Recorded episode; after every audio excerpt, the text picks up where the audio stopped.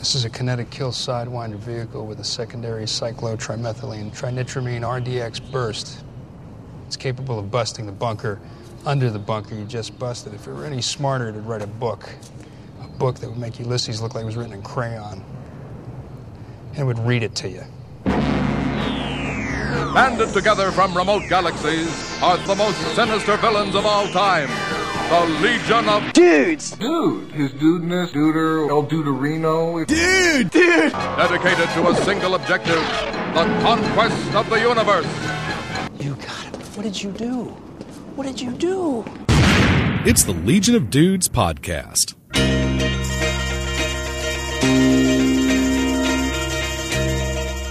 And now, here's the Dudes.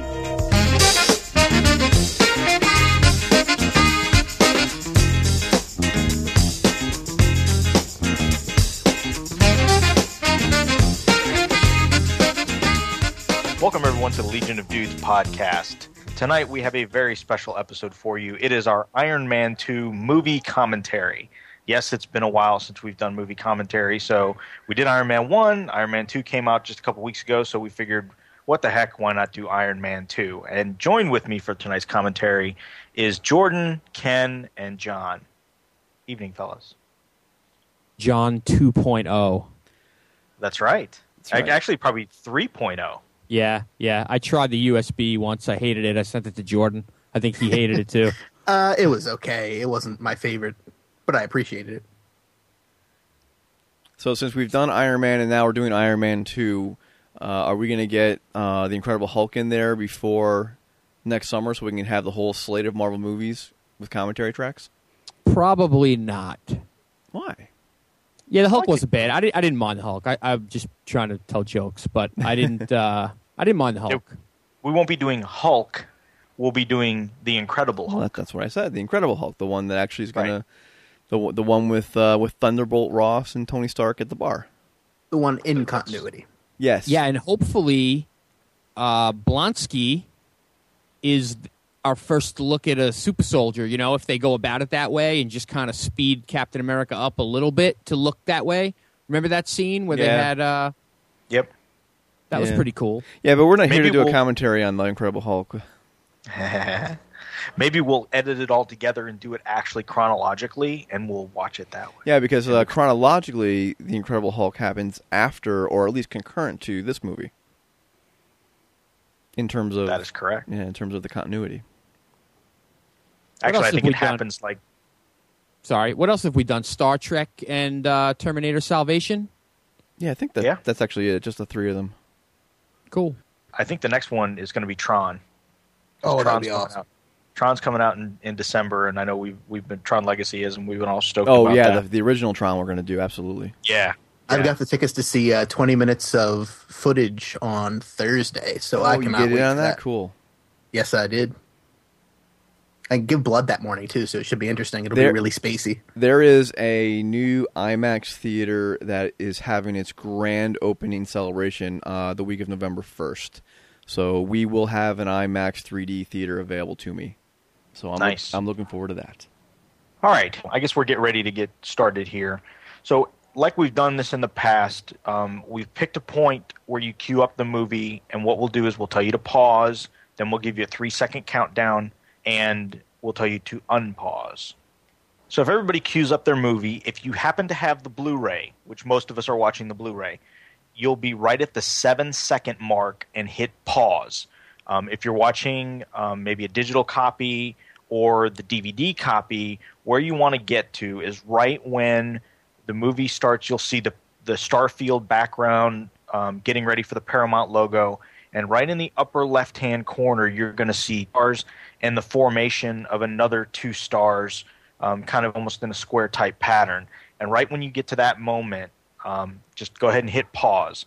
So again, on the Blu-ray, it's like right at seven seconds. Um, you you'll start to see some clouds, um, very you know, at the very bottom. And like I said, you'll see two very distinct shooting stars when they first appear. Go ahead and hit pause. Um, so we'll give you a couple seconds to get that set. Dun dun dun dun dun dun dun dun dun dun. Iron Man, Iron Man, does whatever a lion can. All right, so if everybody's ready, we're going to do a three-second countdown and then hit unpause. So we're going to go three, two, one, unpause.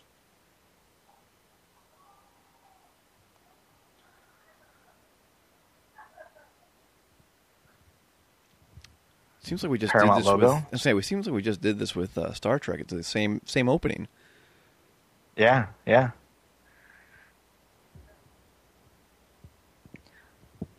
And of course, we're getting the now distinctive Marvel logo flashing comic images in the background. Yeah, and unlike uh, some of the other ones, we don't hear the flipping of the pages, which was, I think I commented on this with Iron Man, was I think uh, Daredevil gave us the sound effects. Before that, we just had the images. But no, we have, basically we're hearing the end of Iron Man one here with the uh, T V coverage in the background. Mm-hmm. But we're in Russia. I, I thought this was interesting that they decided to kind of go back a little bit. And obviously it makes sense in the context of the story, but when you're first watching this, it's almost like, holy cow, they're starting this exactly where Iron Man one finished. Um, and then, and then of course, we see the jump, but I thought that was really cool. Well, yeah, and they more or less, they are. I mean, we'll, we'll see a little bit of what was going on during those six months um, right after this scene. But, yeah, it's it's it's a good way to start. It kind of, you know, brings it all together and gives it an established timeline of, okay, where and when does this happen in relation to the first movie? You know, we're told right up front what's going on.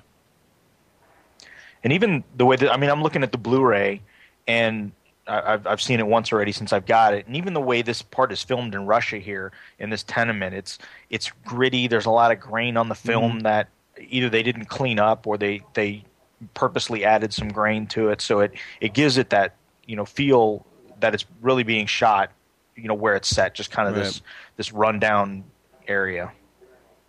Yeah. And uh, in Russia, movie films you.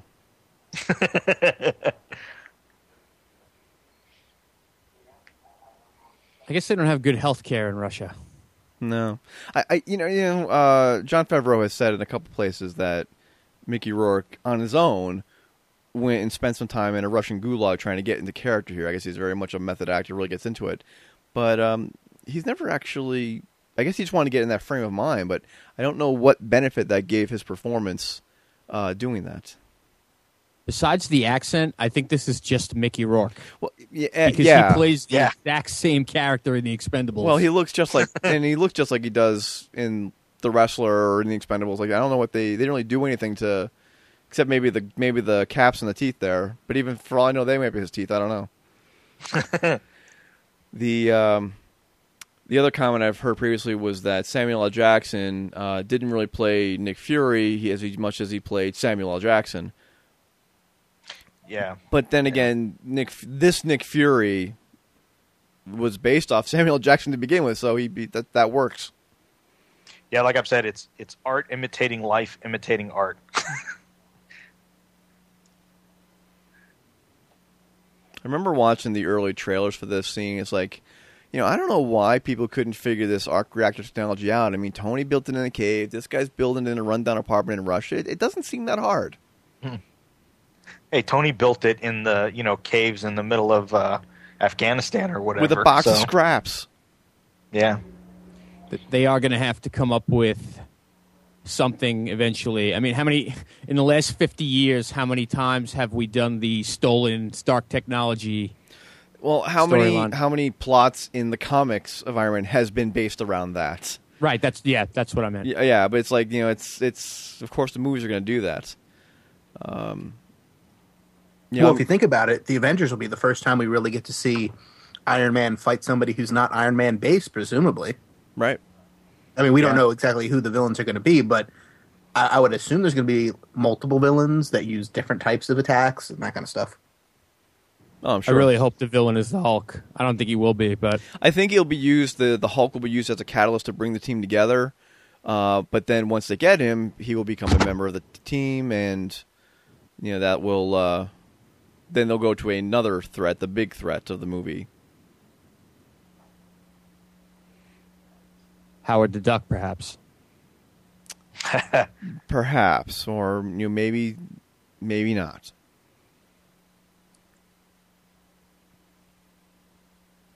And we have Let there be light.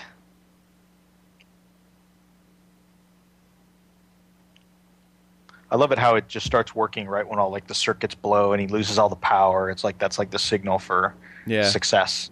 Yeah. He's alive. And I must say, we're we're seeing this opening here, which the first thing I thought of was, wow, this is different than what we saw in the trailer.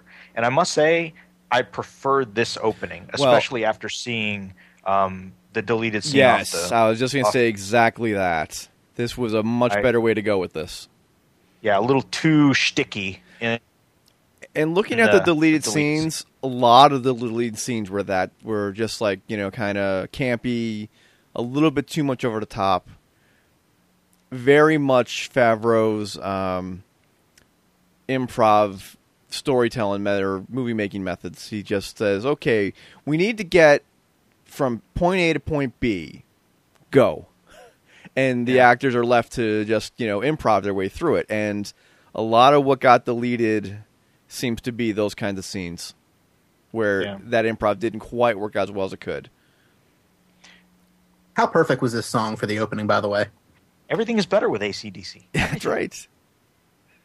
Have you guys been checking out the uh, series of YouTube videos that uh, came out leading up to Iron Man two where somebody, I don't know who it was, would replace one character in a famous movie scene with Iron Man? Yeah. Like there was there was Dirty Dancing where instead of uh, Jennifer uh, Grey, it was Iron Man. You know, nobody nobody puts baby in the corner. There's uh, there's uh, When Harry Met Sally in the restaurant. You know, when Meg Ryan um, fakes it, there's Iron Man instead of Meg Ryan, yeah. and a few others. Nice. But but they're all I done. Really, to, they're all done to A C D C. So nice.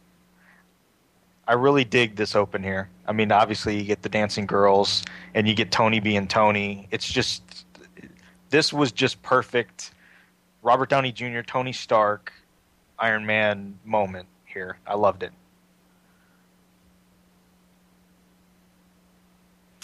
I love all have the little repulsor toys and yeah.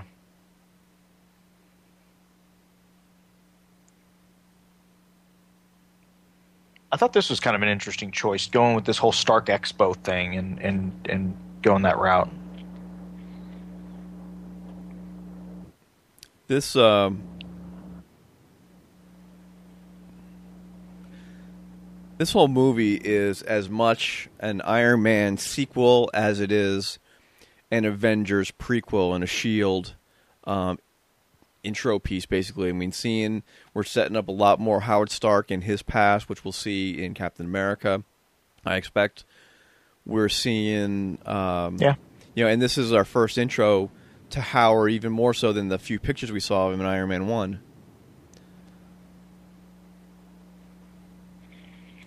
I love how he's just he's totally into himself right at this moment now. You know, just it's all about me. It's all about Iron Man. You know, I'm kicking butt and taking names. I just, I just thought that was, again, just a perfect, um, self-centered, egotistical Tony Stark moment.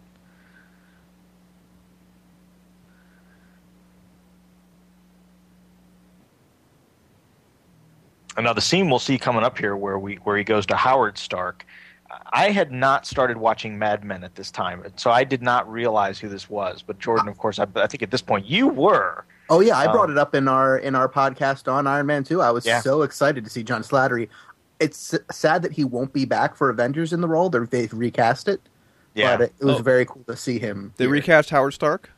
Yeah, I think they're playing him, but I think I think they want to go younger because Slattery is, you know, in his almost fifty. Well, yeah, this um, this you... scene would be set in nineteen seventy-four when Stark Expo was, or give or take, I think this was. So he'd be right. even younger than that for, well, if he isn't Captain America, I don't know if he would be. That would make sense. Yeah, I said Avengers. I meant Captain America. You did mean Captain America? Yeah, because yeah, I don't know if yeah, Cap... he's definitely a listed. He's yeah. definitely a listed member in that in that then, show. Then, then, uh, yeah, then he this this actor he wouldn't work in Captain America. He'd have Pretty to be... much every Marvel character and literally their father is in Captain America. This was a better way of using Olivia Munn Olivia as well. Munn. This was about than than the than the scene in the lead scenes where they had her. Although yeah. I wouldn't mind being Tony in that scene, but and up coming up is the uh, Stan Lee cameo soon. Yeah. Was that that wasn't Scarjo there, was it? No. Was that Taylor Taylor Swift or? It looked kind of like her, but I don't think it was. Yeah. yeah I mean, I, it's Oracle. That Larry. Is that really is Larry Ellison. Larry Ellison. That is Larry Ellison. Yeah. yeah. But now I don't know if Stan Lee was meant to be Larry King, King, or if like the Hugh Hefner scene, he was just meant to look like Larry King. Yeah, I'm I'm guessing the latter. You know, and I didn't catch her the first time. Her she says her name is Marshall. Yeah. Of course, That's U S cool. Marshal. U S Marshal.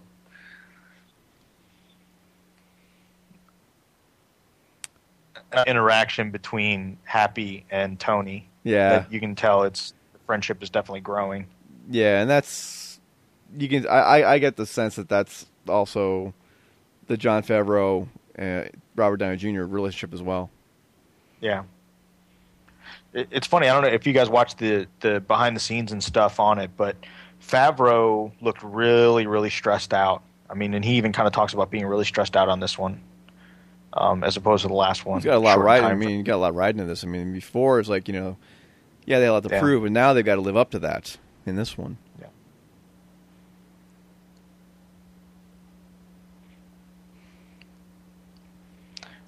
This is actually the the first scene we saw during the trailer is the is the Senate hearing. How old is Gary Shandling at this point? Uh, probably sixty. Can you imagine his neck at eighty? oh. You know what? What, what really freaks me out? It looked like George what, Lucas. What really freaks me out is at the yeah, is at the end of the movie, his his his smile, like he squints a little, and it just was creepy. They they also had on the documentary. He shows up in Monaco when. The scene when they're supposed to be ramming uh, Whiplash, and uh, and Gary Shandling shows up in there and starts yelling at uh, at them to move the rolls is is kind of funny. Senator Stern, obviously, I'm guessing a um, a callback to Roger Stern, the, the famous comic writer. I can only assume. Probably, yeah. In fact, did they ever give his first name? I think maybe. Uh, you know what? I bet there's a scene where he's on C-SPAN or something. Later on, and they may actually give a full credit. Like they hear it says Justin Hammer, it may say Roger Stern. Yeah, we'll have to watch for that. I love Sam Rockwell. Did you guys see Moon? Oh yeah, great movie. You know, I saw that after seeing this on everyone's recommendations. They go go see see that, and it wasn't what I was expecting, but it was really good, and and Sam Rockwell was great in it. It's a tour de force for him. I mean, he. He literally carries the movie entirely by himself. Well, it, it's incredible. it's it's him, and like the main, the majority of the movie is just two characters, and he plays both of them. I love how he, he makes the allusion to Iron Man being a shield. Yeah, and then this isn't Canada. We live in a world of great threats. I love that line. There's a lot that's cut from this scene, and rightly so. They really tightened this up nicely. Yeah, yeah. I thought Rockwell was a bold choice for uh, for playing Hammer, because Hammer in the comics, and, and even if you remember back from the Spider-Man cartoon in the nineties, much older, yeah. much older character. But I think it works, because you know Tony needs a, a rival, I think, closer to himself. I think it adds more impact than yes. having this old guy. I think we did that last time. I mean, we had Jeff Bridges play... play Stain, so you know. Yeah, and like right now, or at least when this came out in the comics, we had the the widow or the wife and daughter of Justin Hammer um, instead, suggesting he was much older, which in the comics he was. Uh, but but for this movie, this this works, I think, much better. So, what do you guys think of Cheadle as uh, Rhodes as opposed to to um?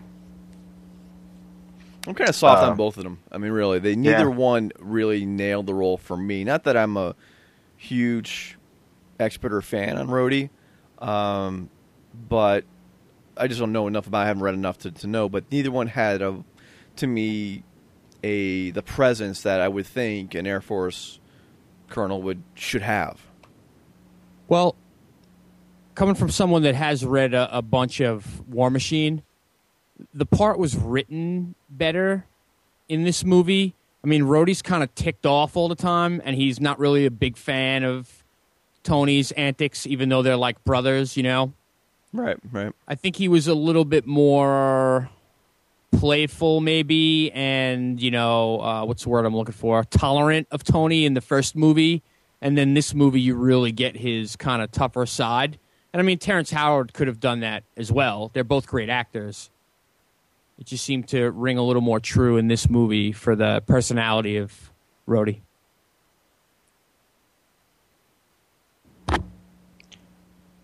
Yeah, I, I mean, I overall, I think I prefer Terrence Howard, but um, Cheadle didn't bother me as much as I thought it did. I think a lot of it was just more, um, I, I think Howard got a bit of a raw deal, and uh, but but it, I think in the end it worked out. This scene cracked me up, completely cracked me up. It almost looks like old Cold War footage.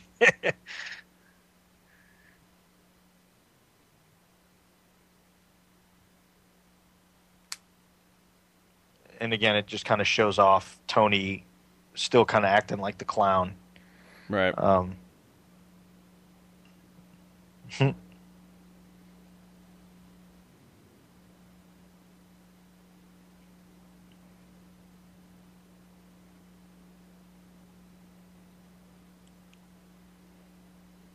again, I think, you know, when you're watching this scene at, at first, I think you're like, well, I don't, you know, it seems kind of like an odd scene to throw in there, having, you know, Tony Stark being called before Congress and making this big hubbub.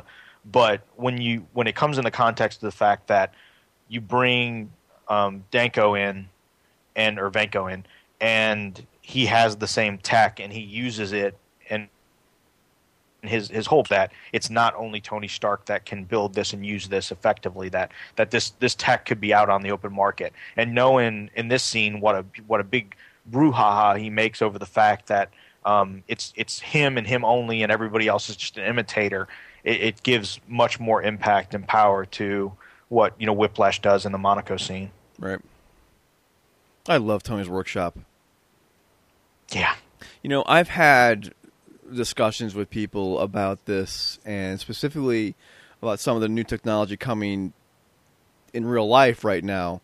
Specifically for Xbox three sixty, the Kinect, this motion sensor. And they're comparing it to Wii or PlayStation's thing, and like, how is this going to be? Yeah, it'll just end up collecting dust. I'm like, you don't get it. You know, the Wii and its little handle thing, or Sony's thing with the little handle thing, they're fine. But Kinect is changing the way we do things. And I made the comparison. It's like, it's basically the first step, or one of the first steps, to getting Tony's workshop. And they're like, You're re- they think I'm saying I'm reaching or don't play. I'm like, but think about it. You've got a workshop here that, yes, you have these very complex holograms, but more importantly, you've got, or just as important, you have a computer system that is completely aware of where Tony is, where his hands are, what he's manipulating, and can respond to the holograms accordingly. So something like the Microsoft Kinect, which has you interface with your television just by uh, a wave of your hand, is very similar. Now imagine an array of those types of sensors in a room. You get Tony, what what will eventually become Tony's workshop. And I'm just fascinated yeah. by the technology that's available today, and we're not that far off, relatively, to something like what we're seeing on screen right now. Yeah. And that's my rant on tech for today. Just even U I design. I mean, you know, think about it. I mean, we have things like, you know, a lot of the modern cell phones and stuff where you use jet gesturing, you have to move things around and right. you know, swipe and, yeah. and and everything. I mean, it's amazing how it's gone. I mean, we do that. We do that now. I mean, let go back to uh, like the Knight Rider reboot of a year or so ago. You know, you had they had this uh, just this gesture. Oh, here's uh, something on this computer screen. Let's just kind of slide it over to the car, and that's how you download it. But you know what? It's not that far off from what you can do right now. Well, that's uh, coming right now with uh, in I guess November with I, uh, Apple T V and iOS four. where they have that thing where if you're streaming, if you have the stuff on your any file on your, your iOS device, you can just slide it right off on Apple T V, which is kind of awesome. Well, yeah, I mean, you can do that now. I mean, you have the the, uh, the technology. I have my, my, my Android right here that, you know, you, and in Windows seven, you have the Play Anywhere. I can just say, okay, well, I have this content on this, but I want to play it over there. Go play. You know, so that's that's definitely happening. You're absolutely right. right. It's a good time to be a geek. Yeah. That was a great little bit we got there where, again, just to kind of show off the U I a little bit, where he's literally taking things up, crumbling them up and throwing them and all that kind of stuff. Yeah. I love this. We get the, uh, the uh, I guess, Andy Warhol-esque, Obama-esque Iron Man poster that he he decides to hang up. And it's totally a married couple argument. Oh, yeah. Yeah, yeah. yeah.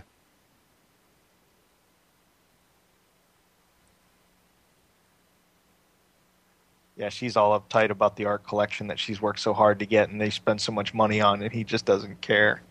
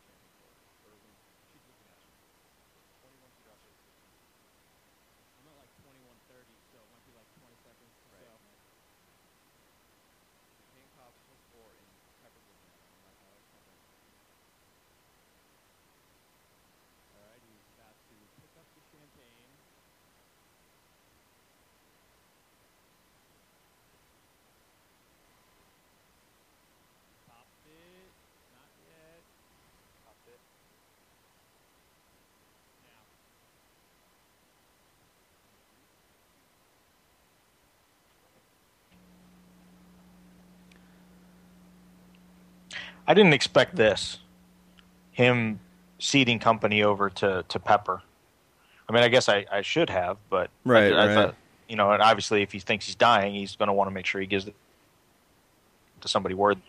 Yeah, and when we had the Stark Expo earlier, and that's when we first saw him checking things. Okay, real quick, the the there's a, a S H I E L D pop-up thing on the Blu-ray. This guy here, the S H I E L D files identify him as a member of the Ten Rings. Yeah, did we get a look at his ring or I, anything? I, I never, I missed it again this time. I didn't think of the look for that, but yeah, he's. Or just, I wonder if it's just a common actor from like the caves of the first movie. Ooh, maybe he was. Maybe that's how we were meant to know to, to use Ten Rings without the, um, without the the, the S H I E L D database interface. But I mean, it was just a placement of a Ten Rings agent telling me telling us they're still around. Yeah, I, I guess I really see that's where they're going with the third one. They have is, to. Uh, they have to do Mandarin. Yeah. And, and I think that would make sense because then we can move away from the whole repulsor tech, you know, more robots kind of thing going on. You right. know, we can we can move move beyond that. Yeah, I mean, with the with the drones in this movie at the end, we've effectively, not for real, but we've effectively done Armor Wars at this point in in the movies. We don't need to go that way again. Right. Now, if we want to do a combination of Mandarin and Demon in the Bottle, awesome, let's do that.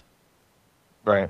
And they almost kind of handled that this way too. The whole demon in a bottle. They definitely, they definitely added some to that um, more, and, and they touched on it in the first one too, and they, they expanded it on here, so they right. can really drive it home in the third one. And by the third one, I do, we, I think we do mean Iron Man three, and not in fact the Avengers. Which to Jon Favreau, he's like, no, the third one's the Avengers.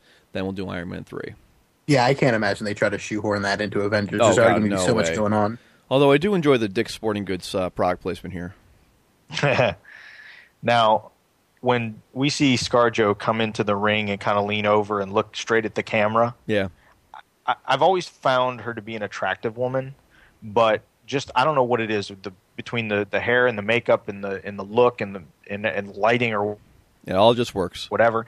And yeah, that woman is unbelievably gorgeous. Now, why the hell, just, why is Pepper just, Potts, the new C E O of Stark Industries, using an L G Envy and not a BlackBerry? Because L G paid to have oh, it in the movie? Right, that's right. That's right. So th- this scene here where he's, he's Googling her, more or less, and he have the uh, pictures of her portfolio. Did, did did she really do that, or are they all there as plants in her file to, again, get get Tony to bring her in as her uh, his uh, assistant as part of her cover? You know, they, they got to make guessing. it so Tony wants her there. I'm guessing plants. Okay. I don't mind it either way. The reaction is awesome. Yeah. From Pepper. Yeah.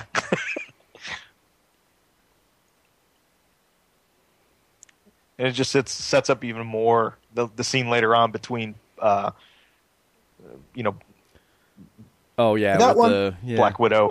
I got him.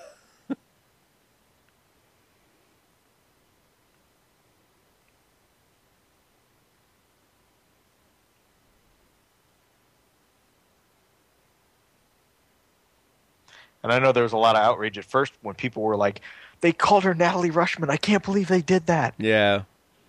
Yeah, and even in interviews and other stuff leading up to it, they referred to her character as Natalie Rushman. It's like, right. You know, they, they, they, they definitely hid the fact, and it paid off in the end of the movie here. Yeah. Typical fanboy overreaction. Yeah, just calm down. As usual. Let, Let's see the movie just first. Watch it. Oh, I, I loved how everybody was screaming about Whiplash's costume in this scene when they first showed it. Like, couldn't yeah. they get him a shirt? But then when you see it, it's like, all right, that actually all makes sense as to why it's like that. To me, it's similar to like when we were starting oh, seeing stuff from Thor. Oh, there it is. There's Thor. The suitcase. Yeah. Suitcase. To me, it's like when we first started seeing stuff from Thor, and we'd only seen like a couple stills, and people were already freaking out that we hadn't seen helmets yet. It's like, guys, we've got a year and a half till the movie comes out. You'll yeah, get right. helmets or something, but even if you don't, it's not a big deal. Yeah.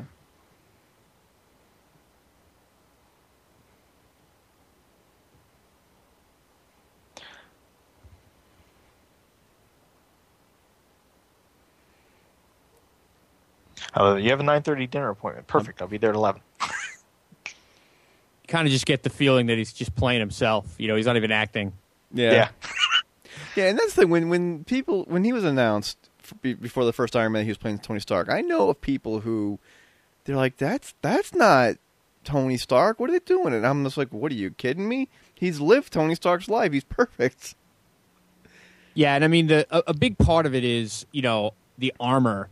You, you don't have to. It's not like playing Superman where they complain that Brandon Routh isn't big enough or right. he's too big or.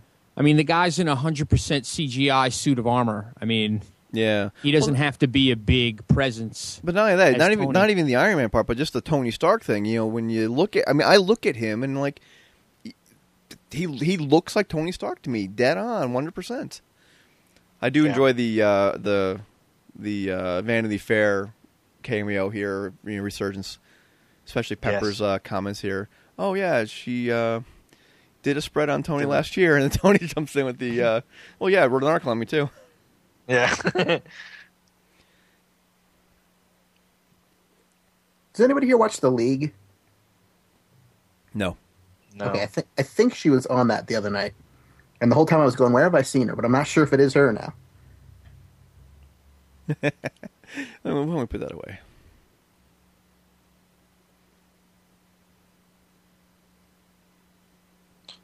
It's funny because you get the impression that this version of Hammer is just like a... He's almost like a little kid trying to play... Yeah, yeah. ...in a grown-up. And, and that's, nothing goes his way. Yeah, and that's just it. That's just, he, he, he's trying to be Tony Stark, and, you know, you just you just can't do that. Yeah. I mean, Tony, Tony is, yeah, a businessman. Yeah, he's a playboy. But as we talked, I think, about in the first movie... He's got the brain too. He's he's the everything.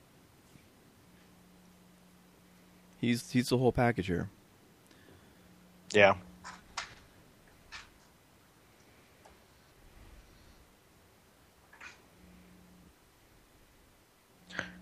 And this just made perfect sense to me. It's like, okay, you think you're dying, you know, your your your toxic toxicity levels are just ramping up. You're one of the richest men in the world. You're one of the smartest men in the world. You own your own Formula race car. You're in Monaco. Why not just take it out for a spin? That's it. And I love Pepper's reaction. actions. The driver's pissed. Yeah, right. I, love, I need Happy. Get Happy. I need yeah. Happy. It just sounded so funny. Give me Happy. I need Happy.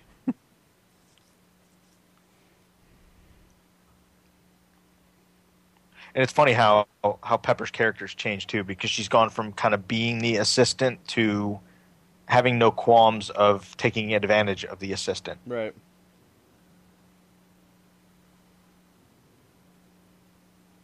Yeah.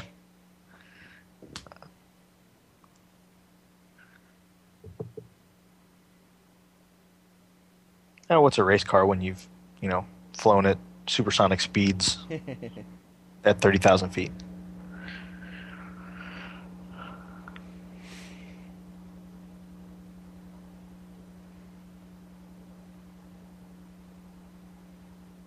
Interesting, too, on the behind the scenes, when they talk about how they did this, they used a lot of practicals um, with the crashes and the explosions. It wasn't all a bunch of C G I. That they yeah, really, and that's know, another thing with Jon Favreau. He is definitely a uh, a big fan of the... the practical effects as much as possible. And that's why I mean yeah. they, they they do a lot of um, a lot of the motion capture stuff was done uh, actually right in the in the fields, if you will. They um, they're in on the set. You know, the mm-hmm. Robert Downey Junior's costume, it was basically you know a you know a partial partial Iron Man suit, but then it had the mocap uh, bands all over it, so that I L M can then go in and more realistically match the suit to his movements. In fact, the uh, the final scene, the fight, the big fight scene in the uh, pavilion, they're they're all real people in in their in these costumes, but they're different colors to match who they're supposed to be, and they all got mocaps on there. But it's not like they did mocap in a studio to develop these things. They just did the choreographed fight scene and then C G I'd, C G I'd around that. Yeah. I'm guessing this is C G, though. This is not a practical effect, I'm going to guess. No, I think that was the car. The f- looking on the thing, the car, that was practical. They C G'd in the glow and stuff and the okay. sparks. Okay. But, yeah, they, they, they really they, they had a ram underneath the thing, and so when it hit its mark, the it ram went broke up apart and the car. And, but, I mean, did they yeah. C G in Mickey Rourke back in there then, or was that really a stuntman standing there? Like, how, how much of it did they really do it? No, my understanding is a lot of the, the Rourke stuff is C G'd in, like, okay. after the fact. Okay, yeah. So, like, the, the man, the guy standing there in the middle of it, that was added later, but right, the, right. the cars but, doing its thing was real. Yeah, this here, the Stark uh, car flipping like that is all practical. It's not, it's not C G I. Gotcha. You know, it's a great scene when, after trailers and previews and everything else, you've seen it like a thousand times, and it's never it never gets old. Yeah. Yeah. And that was a great trick here, kind of showing it from, from his perspective. Yep. But this part here with the with the cars blowing up and the explosion in the background, that's all that's all. Pra- I mean, I think there's a little C G I fire and stuff. But yeah. the explosion and the flip and stuff is real. Yeah, and you then, can definitely tell with this Blu-ray copy, at least, that uh, Mickey Rourke's not really there. Yeah, Nor this is the only man. part. Yeah, this is the only part of the movie that I had a real, I guess, where I didn't think the effects came off so well. Was Rourke there when when everything kind of exploded around him? To me, that just looked a little yeah um, too hokey, and everything else looked. I mean, everything else looked great, but that just didn't didn't do it for me. I love he still got the toothpick. Yeah, John. Doesn't he have a tooth? Isn't he? Isn't he have a toothpick? In um, you glitched out a little bit there. In Expendables. Yeah. Yeah, absolutely. I'm telling you, it's just Mickey Rourke. They took him from this filming to the Expendables shot to the to the red carpet for Expendables. Well, no, from, the same from, thing. from the wrestler to yeah, this. Yeah. His hair was a little different in The Wrestler, at least, in The Expendables. Well, this, this is, I mean, maybe he was filming this during the press tour stuff for The Wrestler. I don't know. But this is the same hair I remember seeing him with when he was doing all the Wrestler interviews. Well, true, true. And that, that bit with Downey on fire like that, he, they really set him on fire. I mean, he was really... Oh, yeah, that was definitely real fire. You could tell that wasn't C G. Yeah. Now, this part here, having seen the trailer before that, having seen the thing with the with the briefcase, this bit went on just a little bit too long for me because I'm just like, get the briefcase. I want to see the armor. Yeah. I love. I just love the the interaction between the three of them, the arguing and the bickering, and yeah. and uh, in the middle of all this going on. I just, but yeah, I agree. I think it, I think it went on a bit hit too him, long. Hit him again! Hit him again! Hit him again! It's almost a little like uh, Three Stooges or Laurel and Hardy moment kind of here, where it's it's it's just a little bit of slapstick, I guess you'd call it. Airbag. Airbag.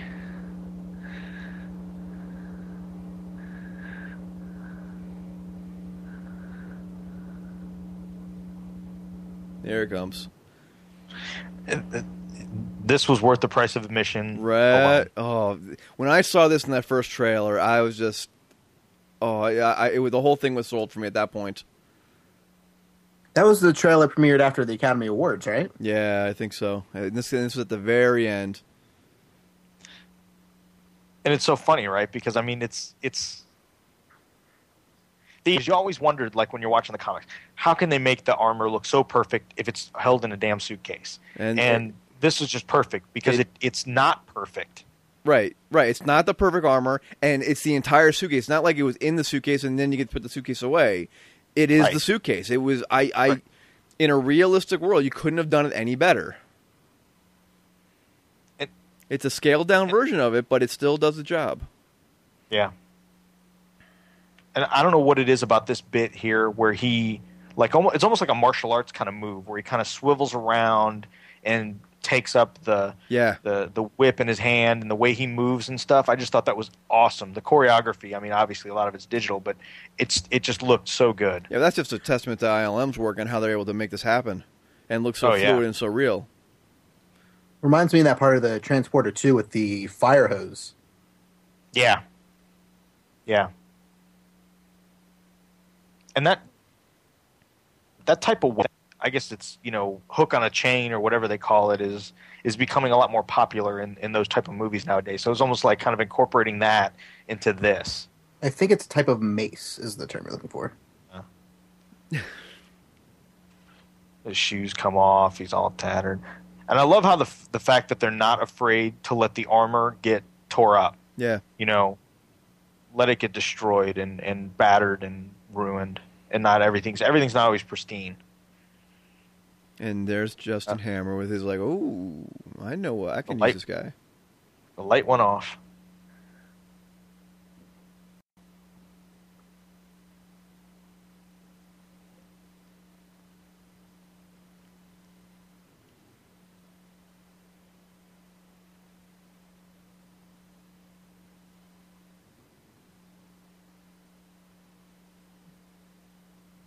So how much of that is the character and how much of that is... Yeah, I know some of these tattoos are not real. I know that a lot of them are his. Yeah. You could probably match him up against his tattoos in The Expendables and tell which one's real. I think this was another scene we saw briefly in one of the trailers, and that added fuel to the whole, you know, you couldn't afford him a shirt. Yeah. Again, when you see the final movie, like, it makes sense. They just pulled him from the wreckage, from the, the fight, and he all he had on was the tattered jumpsuit and the and the the whips. So guess what? No shirt. Yeah. You know, we'll put him in his put him in his prison jumpsuit in a little bit, and Justin Hammer can break him out.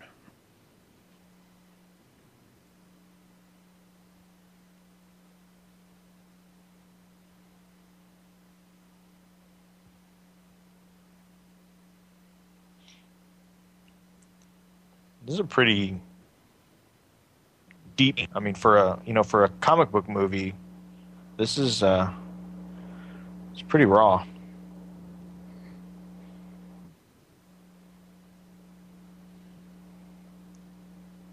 It's almost like something like we'd see in the Nolan Batman flick here. You know, just this kind of raw one-on-one, real serious thing going on.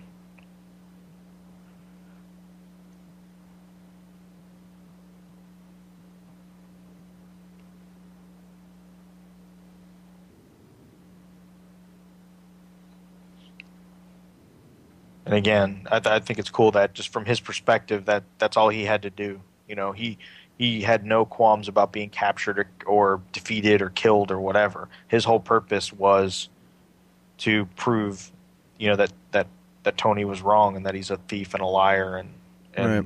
he's not as as great as he thinks he is.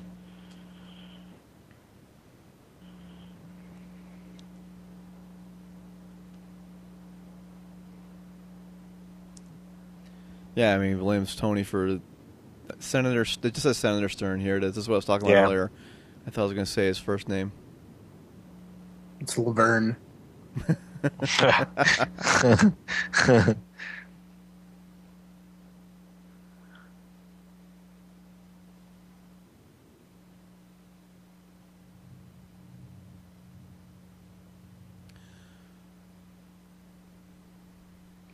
I like how even his jet is, you know, futuristic or or has a, a a different design to it. I mean, this isn't your um your typical G S five. You know, right. this is.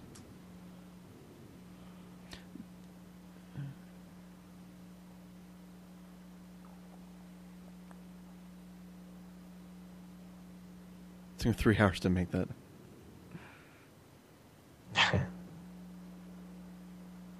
Takes some five hours to render the armor and three hours to make an omelet. Right. Yeah, I still say that was all in one night.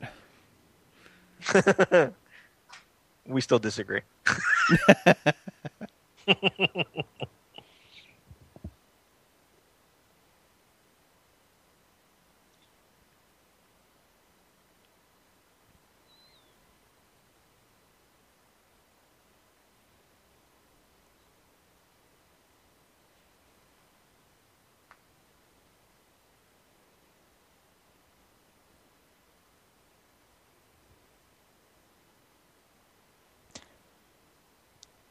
A great line. Not everybody runs on batteries. Yeah.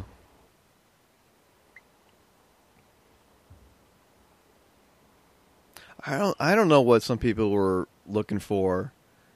That they when they say this wasn't a good movie, because there's so much good about this. I mean, it's, I mean the action scenes are different. Some are better. Some are worse than the first one.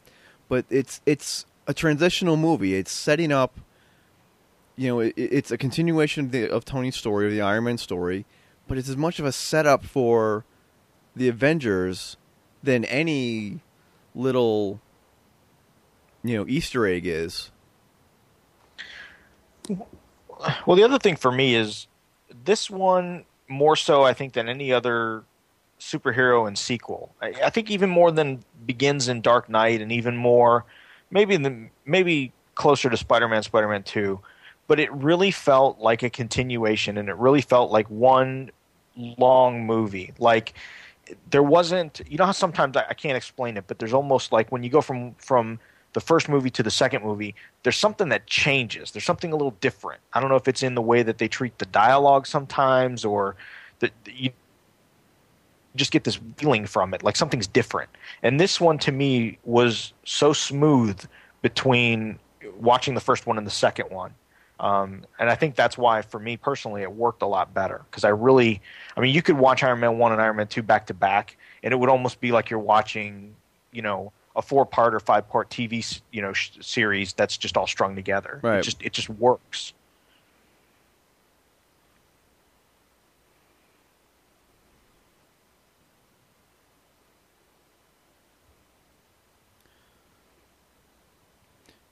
You know, when we get to – the scenes with she more S H I E L D stuff and Nick Fury and, and that that was the point of this movie, was to to get that part of the world more established. And you know, Justin Hammer and and the and uh, the armors and the drones and all that, that's pieces of Tony's journey, but it's all to get Tony to a point where he's ready to be, you know, being part of the Avengers. But this this is one of his best scenes. Yeah, Th this and loading out the uh, the Mark two are two of my favorite yeah. Justin Hammer scenes.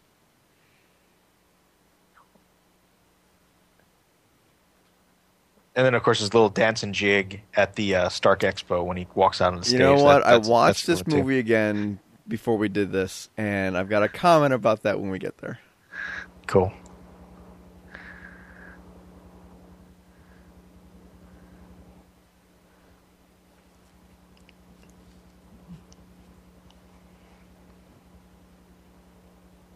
Again with the with the toothpick. Italian ice cream from San Francisco. Yeah. He's just such a clown. I mean, even the he's trying to be Tony Stark right now, mm-hmm. and he and he thinks that you know he's impressing him by saying, "I like to eat my dessert first." Yep. Yeah. This like, guy doesn't care a bit about any of this. And he's so fish out of water. You know, he's, you know, pretty laid back, pretty blue collar, and you know, here comes a guy. He's putting his napkin on his lap, and he's looking at him like he's, you know, about to steal his wallet or something. And uh, you know, he doesn't know what's going on. So I, I just, I love the reaction, just the facial expression. I mean, he doesn't even say anything, just the way he looks. Right, right.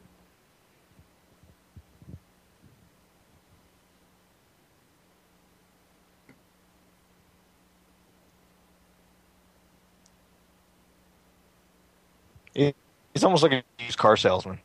Oh, he's exactly like a used car salesman. Yeah, yeah. Right, right down to the uh, the lemon armor. Mm-hmm.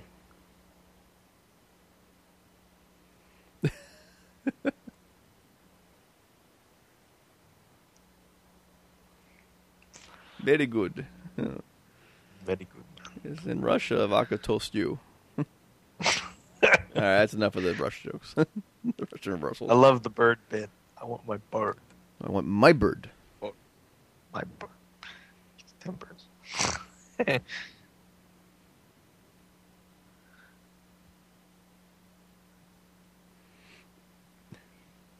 I want a waterfall in my house. Yeah. I want a Natalie and a Pepper. You can have Close. your waterfall. The closest Pepper you're going to come to is what's on your dinner table. No. uh.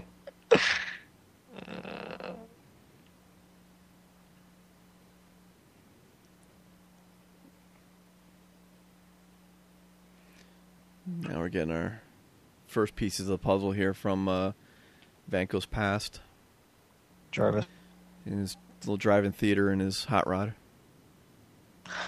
I haven't watched it yet, but I hear that on the Avengers um, Earth's Mightiest Heroes cartoon that they've taken the same approach with Jarvis as they have in the in the movie. They have, a, yep. Absolutely. They have, yeah. They I watched one of the shorts for that with him, and that's exactly what they did.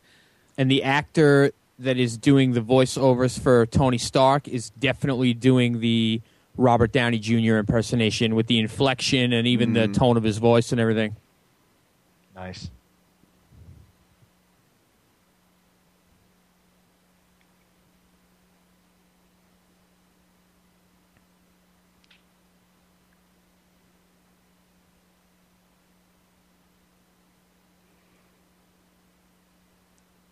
So he's got to replace his uh, replace the battery again.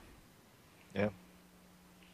Well, I love that. You know, Rhodey comes to scold him, you know, and basically tell him, yeah, you know, you've got to do something about this because I you're you're about to get into it deep, and uh, you know, and then it's, of course when he sees his friend in trouble, he's you know he kind of switches it back to, you know, oh, I got to yeah. help my buddy mode.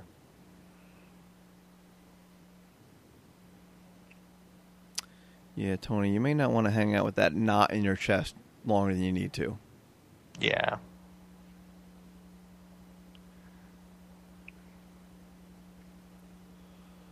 I love that, the high-tech crossword puzzle on yeah. your neck. Road rash. Remember when the uh, previews and the, I should say, the trailers were first hitting, we all thought it was Extremis? Yeah, we didn't know what yeah. that was, right? Yeah. We, I mean, we definitely thought it was... Uh, almost like it, you know, the the, tech, the techno was was you know, like you said, with Extremists was get, was getting a hold of them, and then we yeah. just find out it's just insane. Yeah, we didn't get the. I still don't get the why it's got this you know angular digital pattern to it. Um, you'd think it was just going to follow his blood vessels, which would be just more fluid and organic. But yeah, who knows? It's it's still pretty cool. I mean, it's, it was a good effect.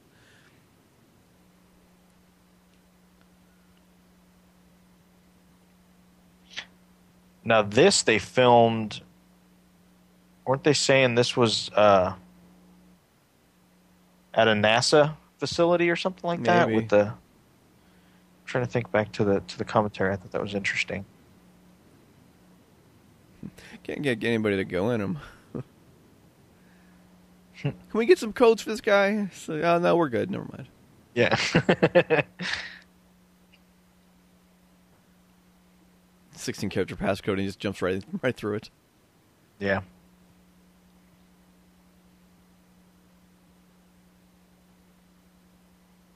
So. He doesn't like his software.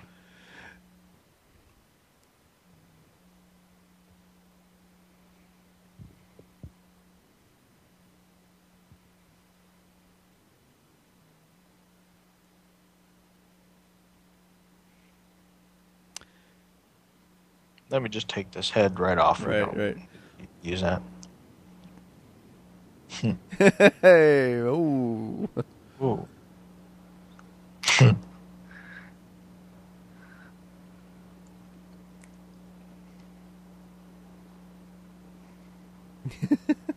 Yeah, you think?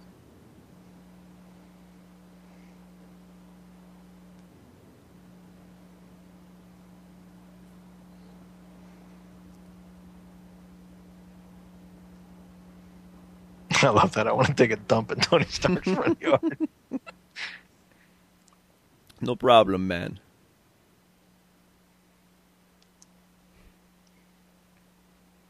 Oh, there's the birthday party now. It's getting worse. Yep. I guess it is kind of more or less falling. It's...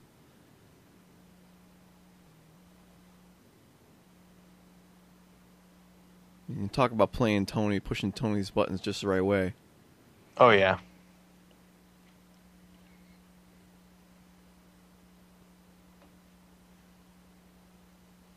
Nobody nobody can maintain eye contact with Tony Stark.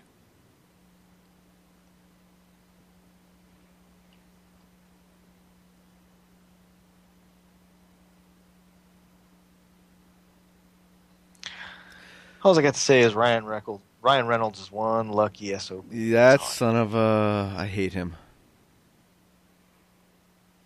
he, get, he gets to be Green Lantern, Deadpool, and and spend his spare time with his free time with Scarjo.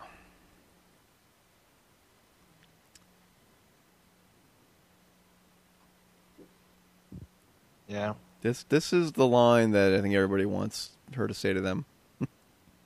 Yeah. I went to the midnight showing for this in the theater, and everybody was like, ooh, damn, right after she said that.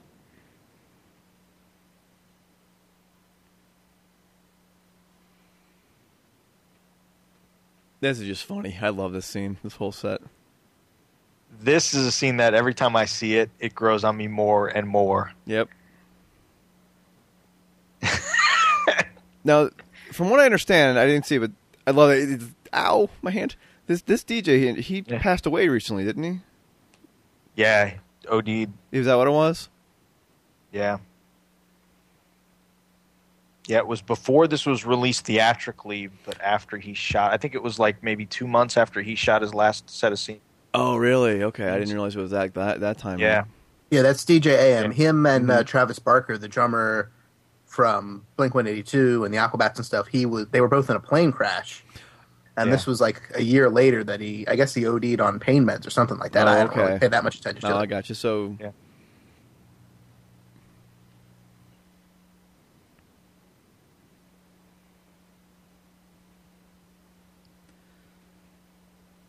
That's pretty much the Rhodey I know. Yeah. Yeah. I love this. How do you feel about the suit? Just like that. Uh, just like that. That's horrible. Oh.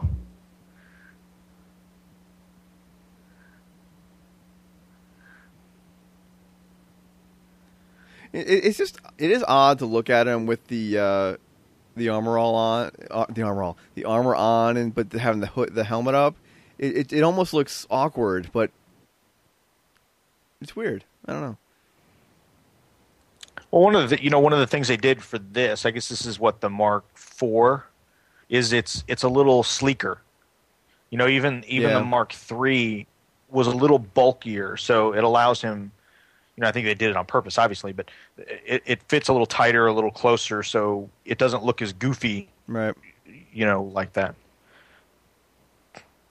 And the other thing they did with this is, I guess for filming in this one, all the scenes that show him in the armor, he actually, like from the waist up, they actually have the armor prototype on, and from the waist down, they just let him shoot with um, the mocap sensors on. Well, yeah, and that's how most of these scenes are. Yeah. Uh, is the mocap stuff, and that's you know it's all C G the rest of it, but that's for, as much for flexibility as anything else. Of course, no glass is getting at anybody, but eh, whatever. That's vaporizing. Come on now. All right, now this scene here where Rhodey goes and grabs the armor, and apparently does it without any problem at all, and it does get addressed in the uh, Nick Fury scene. Yeah, there's a Mark three. There's a Mark three still with battle damage.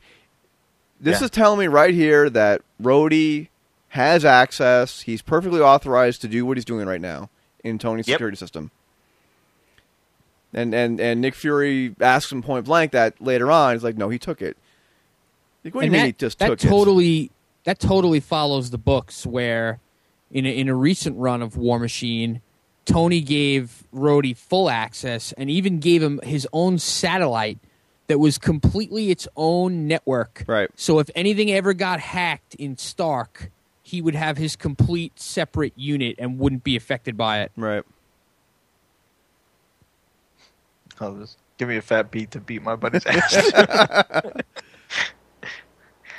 But yeah, the whole thing with War Machine. The little wink, the little wink, that, that works. The whole bit with War Machine getting access and that, that none of that bothered me at all because no. I was just like, they're buddies, they're friends. I mean, his his goal is to is to share this, especially too once he finds out he's dying. So I didn't give that a second thought. No, I didn't no. understand that that gripe to, to to any degree. And this is what really I just oh, I love this scene. I did too. I don't know why people are like you know no action. We talking about this is a great. I, I love the fight scene. You know, you know who loves this fight scene? My three-year-old. He will watch this over and over again, and then run around the house, sticking his palm out, going, "Choo choo."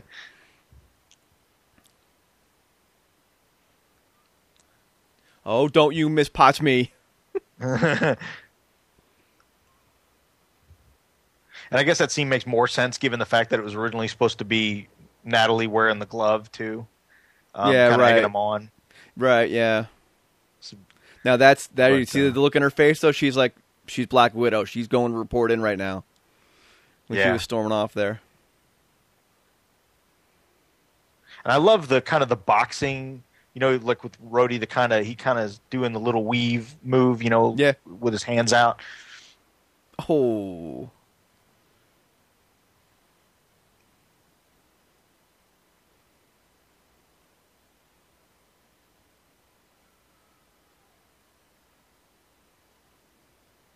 That was the step too far. Yeah.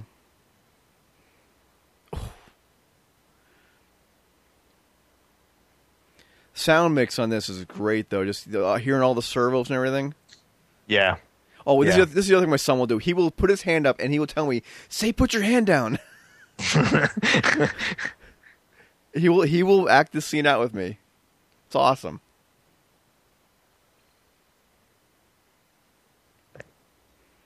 That's I love the external shot. That's Go. usually when my wife comes by and looks at me and says, looks at the T V and says, "Really? With the three-year-old?" It's like, it's, it's Iron Man. It's, it's robots blowing stuff up. That's all he knows. That's all he needs to know.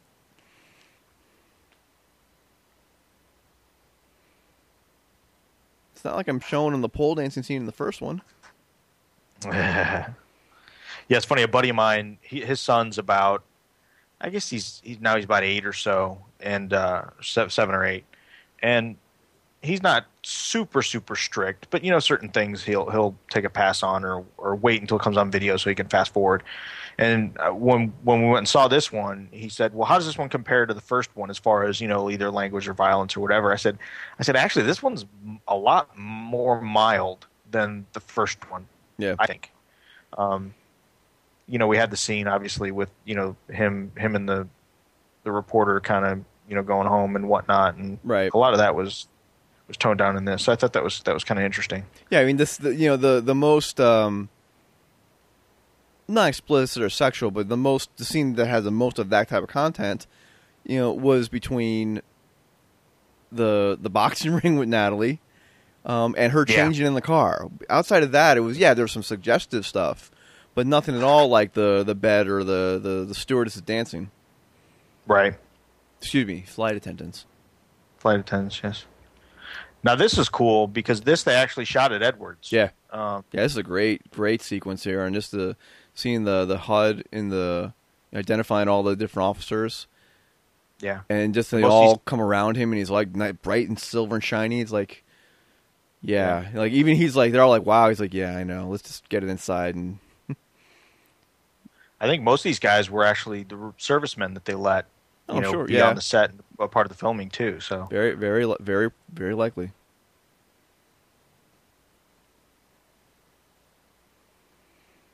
I mean, even even Rhodey, he doesn't feel right about doing this, but he knows he has to. Yeah. And this is the other scene my son wants to see. He's like, I want to see the big donut. The big donut. This this is Th- this good. This kind of had the reverse effect on me. You know how we said earlier, like, you could watch the Monaco scene a million times? Like, I've seen this enough. See, the donut I, part, I've seen enough. Not so much the donut yeah. part, but the whole...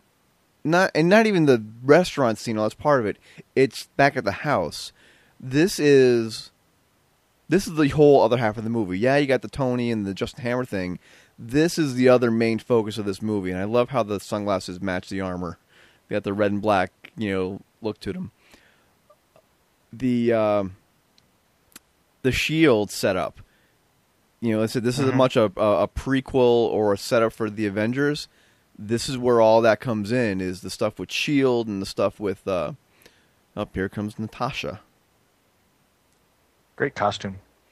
Yeah, I hate Ryan Reynolds.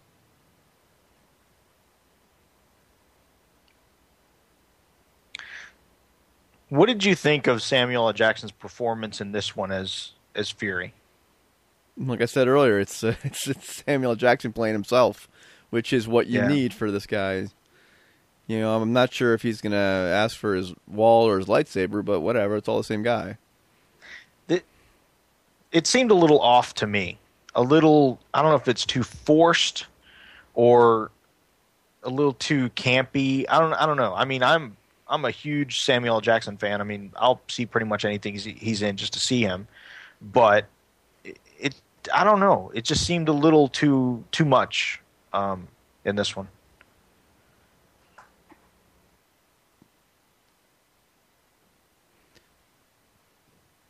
This is pretty much Jules from Pulp Fiction. Yeah, and that's that's exactly what you need. I mean, it's... No, I didn't have a, I don't have a problem. No, with I don't. Because just... this is Nick Fury. Nick Nick Fury runs the show wherever he goes, and that's the end of it. And, well, and he definitely is, brings that. Yeah, th- this is ultimate Nick Fury. I mean, yes. this is.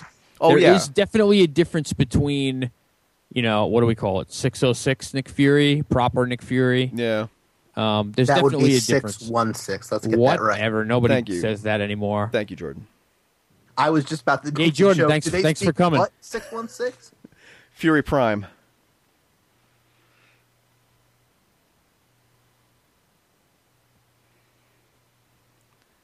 It's, it's, it's a head. It's not a helmet. It's a head. Candy Graham.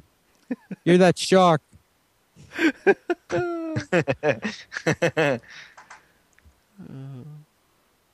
old for Jordan. He doesn't know what we're talking yeah, about. Yeah, really. I did that to somebody once. We had a... like this little animal nose, like there's, and then one was like a shark nose. So I just put it on. So one guy just kind of staring at me, and I just said, "Candy Graham," and he just lost it. He completely lost it. He knew exactly where I was going.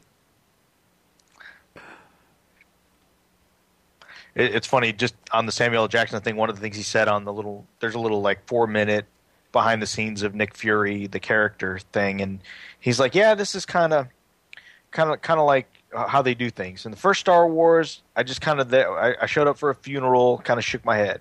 In the second one, I got to talk to some people. In the third one, I got to kick some ass. He's like, so – these will be the same way. The first one I just kind of showed up for thirty seconds at the end. This one I showed up and talked to some people. So the next one I'll get I'll get to kick some ass. Well, that's that's that's about it. He, he can't put his head in there. He can't put his head in there. This is not my bird.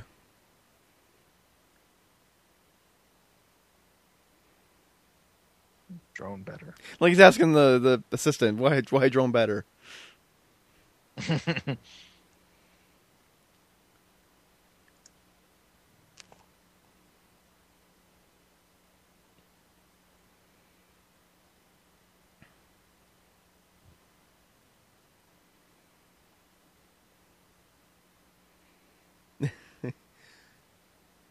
Throws words back at him.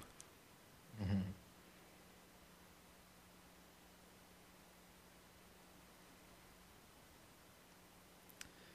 Meanwhile, he's got his own little agendas going, and Justin Hammer's just providing him what he needs. Yep. Oh, here. Oh, no, this isn't the scene.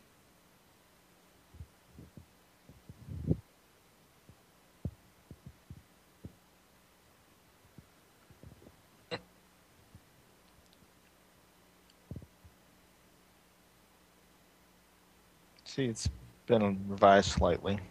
Yeah. John, the original or the War Machine armor in general, was it always a retrofit of another existing Stark armor set, like this is the Mark two, or was it built like that? Do you know? Um, it was pretty much originally on par with Iron Man. Like, they drew it pretty much the same uh, early on, just a different color, you know, it seemed. And then... recently, it went from suit to life support because right, Rhodey yeah. was in like a terrible accident or whatever, so right. it changed a little bit then. But was it a modified version? Like, did they take an existing suit and modify it to become War Machine with a big gun like they're doing here? Or was it always built from the ground up to be that, the War Machine armor? Mm, that I don't know. I know it was definitely extra weaponized like they're showing here. Yes. But I don't know if it was specially made for him or if they used an existing one. I'm not sure. Right, okay. Well, it's it's kind of weird because Rhodey originally became Iron Man. I mean, in the eighties there for a while, he took over as Iron Man, and he had right. the the the silver and red. So he actually, you know, he didn't start out as War Machine. He started out as Iron Man, and then when Tony came back, that's when I think they evolved. And I can't remember if Tony built him the suit specifically for that purpose or if there was some threat and he had that armor in his back pocket or something like that. Um, you know, because he's had all that armor, all that, you know, t- the you know the Hulk Buster and the space armor and the sea armor mm-hmm. and all that kind yeah, of stuff. Yeah, they had all different ones. But yeah, I, I I I can't recall specifically if, if they took like the, you know, the super, you know, weaponized armor and just painted it gray and said, here you go. Okay.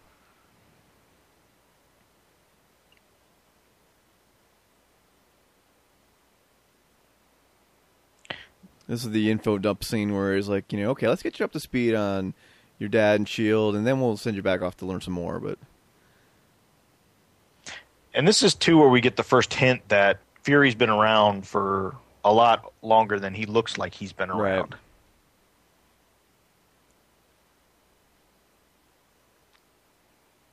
Which I think I'm I'm pretty sure he's on board for Cap, um, and I think oh, that would just oh yeah be definitely all, yeah, and I'm hoping it's we see him. You know, as Colonel Fury leading the Howling Commandos. Yeah. Uh, I'm really hoping we see that. And I hope he, he's not just showing up at the end when they find him or, you know, at the point in which he, he they find him in the present day. I really hope they, they kind of play off the, you know, he's he's got a long life thing going on. The one thing I really liked about this scene was this scene basically showed Tony where his place is in the bigger picture, which is not as high up as he may have thought it was. At least not right. yet. Once he's brought into the fold of S H I E L D fully, then he may have a little more authority. But right now, like right now with uh, watch Super Nanny. Uh, with Agent Coulson here, he is. Um, this is setting up Coulson's role in Thor and in the Avengers, um, which is the way I could say it is. He's there to be the face of S H I E L D when they don't want to write the Samuel L. Jackson check for that particular scene, and yep. and this this this his bit here is establishing that he's not just a hired hand. He's not just, you know, generic S H I E L D agent. He is basically as much second in command to S H I E L D. Like, you know, it goes from God to Nick Fury to Coulson. Have they written right. him into the comics yet? I don't know that. Not to my knowledge. Shame. I mean, it's a matter of time. Character. I'm reading pretty much every Avengers title right now, and he hasn't popped up in anything. All right, here's my. And second. I read uh, uh, Secret Warriors, and he hasn't been in that that I can remember. Yeah, this is my other favorite. Uh, Justin Hammer scene here. What did you do? What did you do? And of course, the lo- he's whole... got a freaking lollipop. Yeah, this he's always. They say he's always got some sort of dessert in every scene. He's got to have, you know, dessert. Huh. You know, I noticed in, his hands seem a little bit orange here. Like they've talked about the fake tan. I like people online and that talk about the fake tan, and they're like, "What's up with that? I don't get it." It's like. Are you kidding me? This Justin Hammer, the way they've been characterizing him, it's, it, it makes perfect sense why he would be like that. You know, yeah. he, he he's going to be in the booth doing the spray on tan thing. This whole bit here, um, Sam Rockwell had to have a little earpiece in, and they had to, Kevin Feige um, read the lines to him, and he he's repeated spit them? them out. That's nice. Because they, they literally wrote this scene like less than two days before he filmed it, so he never got a chance to memorize the lines. Yeah.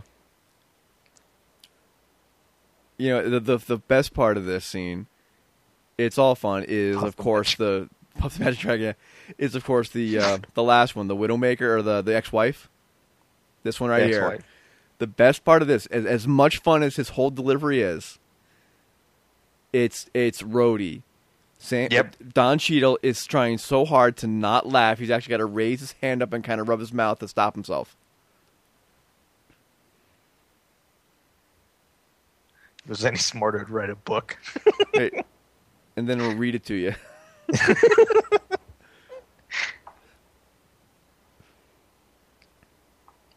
it just it just came across so well. I mean, it, it seems so ridiculous. He just goes and goes. There it is. He's like, oh. Yep.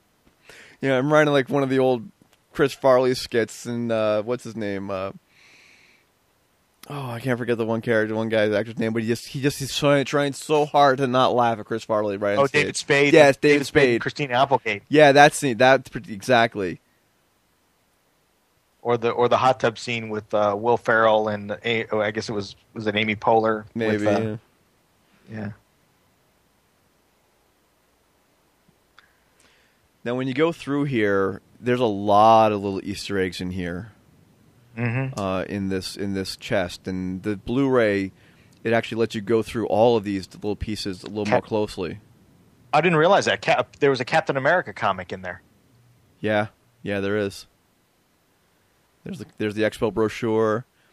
There's something in here about um a, something called Pegasus, I think it is.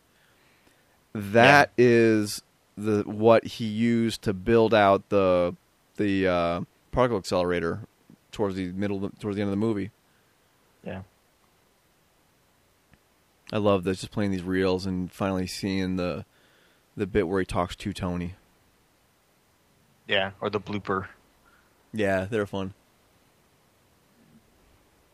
That is very much uh, John Slattery from Mad Men when he goes off off the radar a little bit.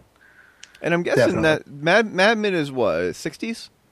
Uh, yeah, yeah, sixty-one to sixty-five. Okay, so so we're still we're still a good fifteen years later when this would have been made. That that character in Mad Men would be. Yeah. And in Mad Men, it's funny because he's got like white hair, like Stark, like oh, very yeah? white. Yeah, yeah. No mustache, but his hair is, is white. Does um,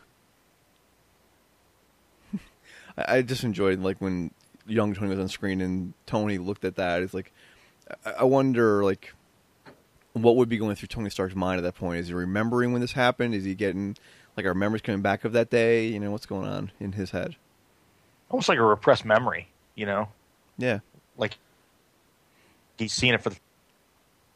You know, you can look at these pages a little more closely from that notebook in the on the Blu-ray as well. And there's some uh, some stuff in there. Um, God, it's been a couple of weeks since I've looked through it, but I can't... There's something I remember I took note of. It might have been... Oh, the, the gamma chair. There's notes in there about the designs of the gamma chair. Oh, wow.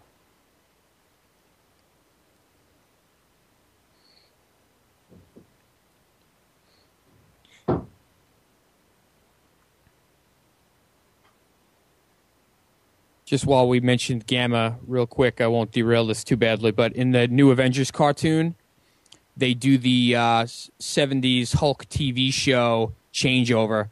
They show Banner's eyeball, and then they show like the D N A change, turning green and stuff. Oh, cool. They called back to the how they used to change him on the show. All right.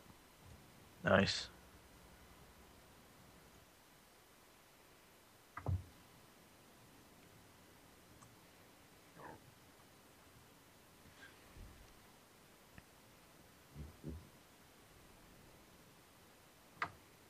Another thing a lot of people I've heard complaints about is like, you know, they just got done this whole thing saying you can't leave the place, and then they let him leave. I'm like, no, you don't understand. They need. No. He was there to go through that stuff. They know what he's trying to do. They let him do, They let him leave. Let him do that. It wasn't a slip. It wasn't a mistake. It's it's part of the plan. Or or even if it was, this is Tony Stark. He's one of the smartest men on the planet. Yeah. He can... If he wants to get out, he's going to find a way. Yeah. Okay, this little desktop thing here. When shortly after this movie came out, um, this thing is actually available in, on Amazon. This little executive toy thing.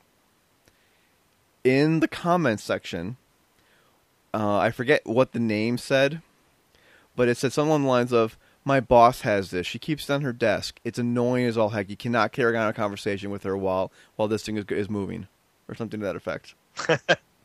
I love that O'Reilly's ragging on her. You know, and I love like the, all the, the news people who they actually got to do cameos in here. I mean, it's like, mm-hmm. you know, Bill O'Reilly, okay, take him, leave, leave him, but you had like, you know, Christiana Amanpour uh, from C N N doing the scene, and that's like, it just is, is odd for me to see real reporters doing stuff like this. It's like, where's the line between, you know, real news and this? I know it's fake. I know it's it's a movie and all that, but still, it's, it's just odd to see a reporter doing a cameo like that. They've been doing that more and more lately. Yeah, I mean, it adds a level of um, not authenticity, realism. But you know, realism. A level of um, you know, bringing in the yes, it exists in our world when they do that. Yeah, and that's the one difference between Marvel and D C. Always was like, you know, you wouldn't see something like that, I don't think, in a Batman movie. You would see an analog to C N N in a Batman movie, but that's the way D C always was. It had analogs of New York and of Chicago and whatever, whereas Marvel, they've always used the real city, so why wouldn't they really use C N N or whatever? Right. Although, although I will say that the logo they designed for Stark Industries is pretty much a direct ripoff of the logo of my company, but hey, whatever. Hey, listen, I, I, I know I work for Tony Stark. You should see some of the stuff that we're doing. We are... We are a pair of jet boots away from having Iron Man armor.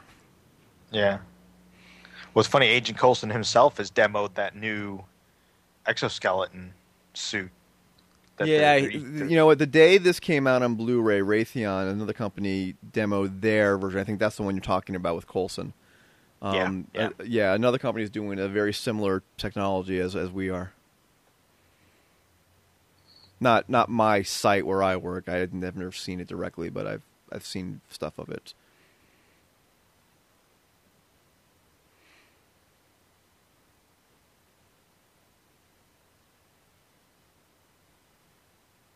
I love this scene where it's like, you know, oh, I left both I left both kids in the divorce. Yeah. Yeah. Oh, they both respond. Right. There it is. And he's like, no. Like, no, that, no, no. Too soon?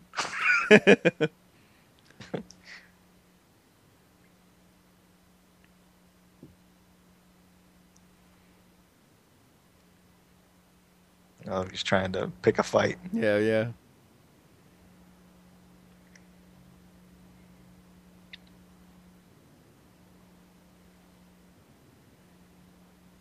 Yep. It's like, we're sorry, man. What are you going to do? Yeah, what are, you, what are we going to do? Now she's going to put him down. A triple imposter.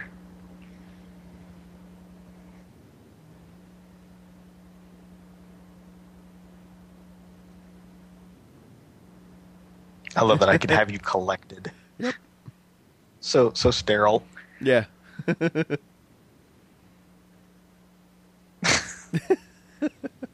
Love that he t- tries to rubber band it or yeah, whatever. Stop it whenever he can. Just just still, it still keeps going.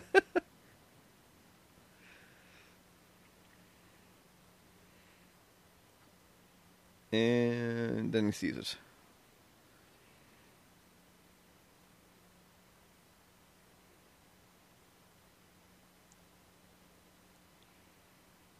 Key to the future is here.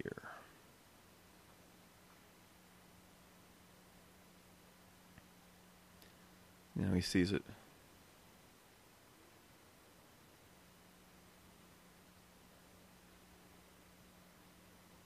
This part killed me. I laughed so hard. Yeah.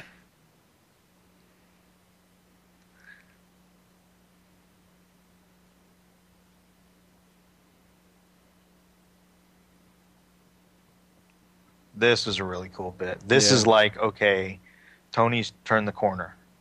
You know, he's getting serious. Yep. He's he's got the game face on. This this is you know, this Tony is, when he first got back from the cave and was designing the Mark two. This is yep. that Tony's back. Yep.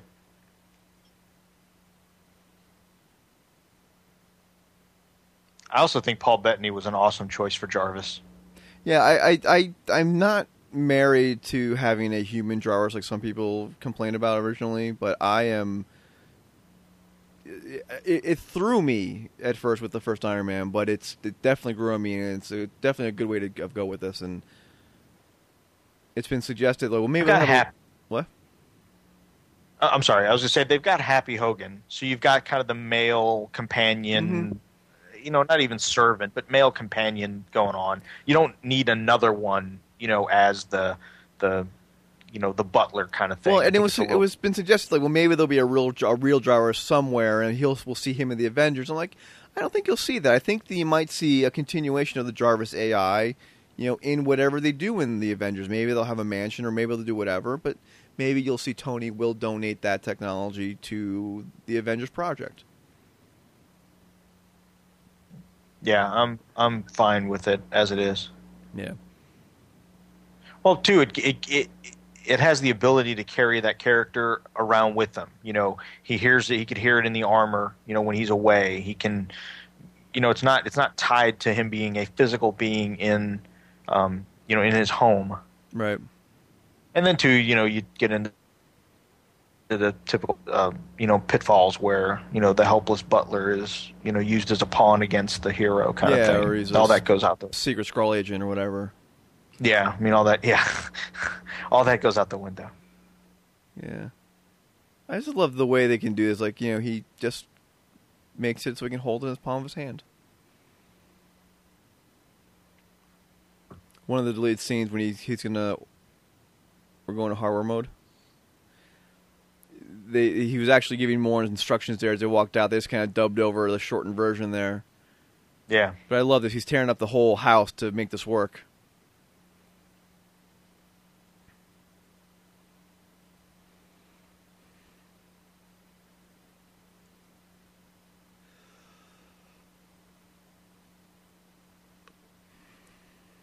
Oh, yeah, you saw the stencil on there, Project Pegasus. Yeah. You know, I missed that the first time through. They uncrate we uncrated this stuff. I love More power. I love this now when Coulson comes comes in the room and we pull mm-hmm. up that prop that just made a C G I appearance in the last movie. Yeah. Where did you get this? I just love that they included it here. You know, basically officially making it part of the part of the lore. Yeah. Where did you get this? And I must say, not to digress too much again, but the way the way the S H I E L D looks in the Cap movie mm-hmm. is phenomenal. Yeah, it does. I, I love the way Favreau did this. I mean, don't forget, the S H I E L D in the first movie was an Easter egg put in there by I L M. Right. Favreau went and had it made just as they put it in there so they could have it as a physical prop here. That's yep. awesome.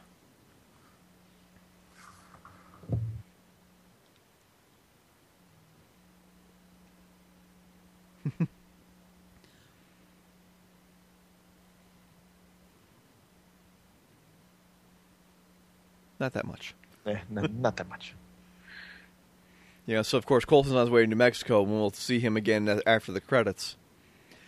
In yeah. the uh, in the there's a, a great series of behind the scenes documentaries after this, and just like after the credits of the movie, there's this there's the Easter egg. After the credits of those documentaries is another Easter egg, and well, it's a documentary of the making of the movie. That's a documentary of the making of the Easter egg scene, and yep. and he. You know, he was actually they actually filmed that at where they're filming Thor, and just threw it in there. Kenneth Branagh directed that short scene and everything. It wasn't something they just simply happened to make for Iron Man. They something, hey, you're filming Thor, so just film it there. Yeah, I was a little disappointed that we didn't get the Comic-Con footage. Yeah, everybody was saying we were going to get that. Yeah, that was really yeah, thought we were dis- getting that. A little disappointed with that. I would have liked to have have, have seen a high quality shot of that. Yeah, I was looking forward to that, and there was rumors of a Captain America thing as well. And I think there is something on there, but it's the video game or something like that. I don't know. There's some. Uh, I guess it's one of the Howard Stark files or something like that, and they talk about. Yeah. They go into the history. That's right. Of it. And there it is. There's the element that's going to save his life. And, of course, having seen the trailer, we knew that he was going to end up wearing an armor with a triangular-shaped chest piece, and here's here's why. Made from pure unobtainium. uh, yeah. Oh, unobtainium, of course. I hate that movie. Meanwhile... Back at the Hall of Justice. Yeah. Meanwhile, he's working on his own new chess piece.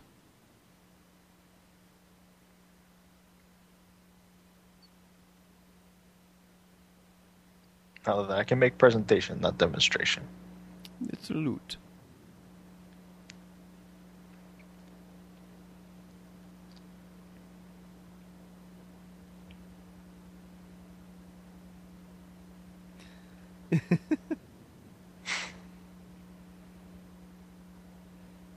Obviously, we see a little uh, higher tech version of the whips. Yep. being well, worked on here. Tony did tell him how to uh, how to improve this technology. Mm-hmm.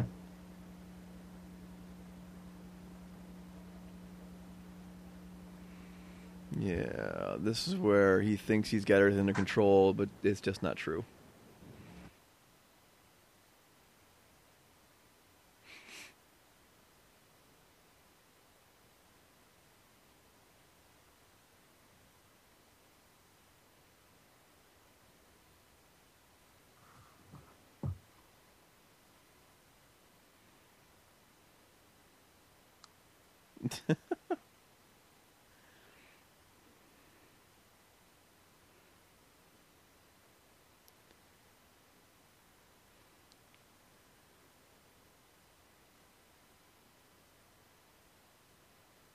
He's so petty.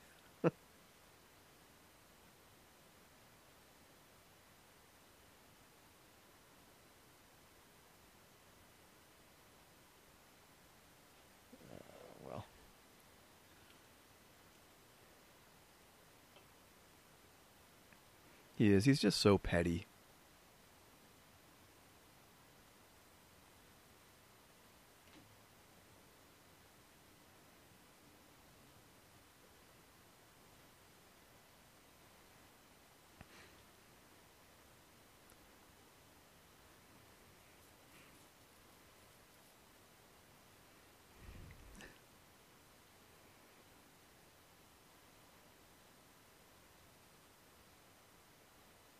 I know a lot of people had a problem with uh, with his performance in the movie uh, Sam Rockwell, but I, I really got a kick out of it. The whole thing is just so fun.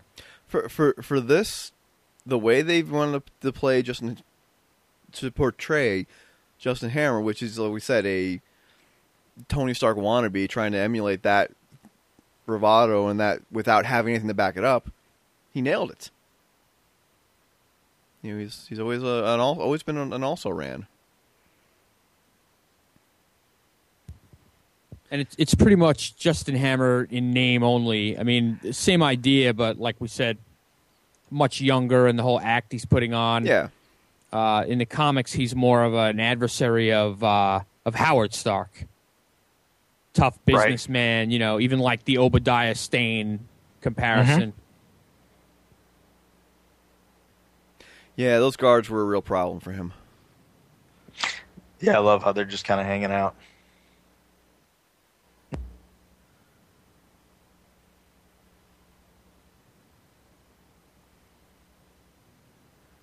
What is he, Beretta? It's like, damn it, Chloe, I need to know where he is now.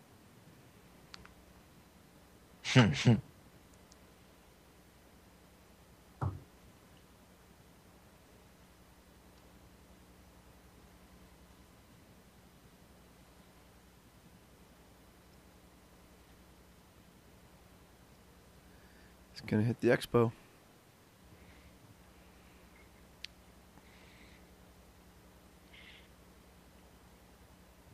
I love this. Yeah, yeah. Oh man. Whoa.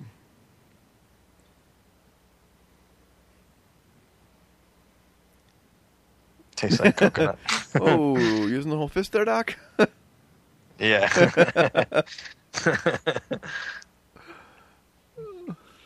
Moon River. Oh,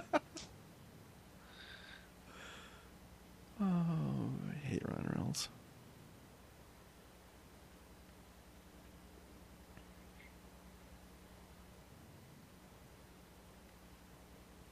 Okay, so a couple weeks ago on Half Hour Wasted, the boys were doing a little bit where they were saying, "What's your theme song?" And if I'm not mistaken, this was Brad Milo's theme song, and he was saying on there, "Can't you just see yourself walking into this tune?" And I'm thinking to myself, yeah, didn't I see that already? And then I watched this movie again, and I was like, that's it. That's Brad's theme song.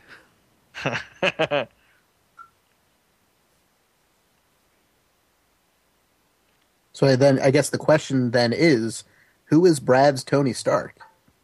That's right. Well, you know. Frank. Mm-hmm. Now we got to get uh, somebody Sage. to Photoshop Frank. Into- yeah, Sage.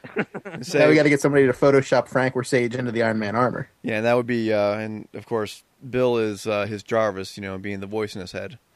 That's yeah. true. So does that make Frank Scarjo? Ooh. Mm. Thank you for not allowing me to unsee that. You're welcome.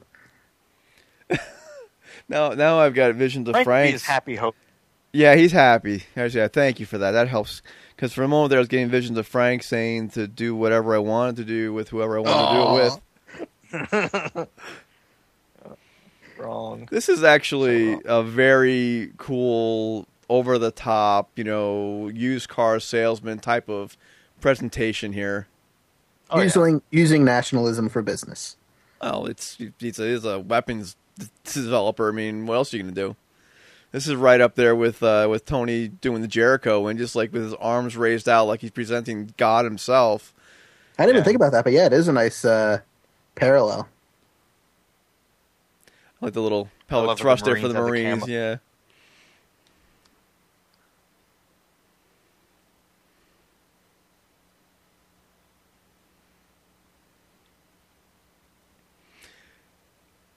And yeah, here definitely. comes the War Machine. Yeah.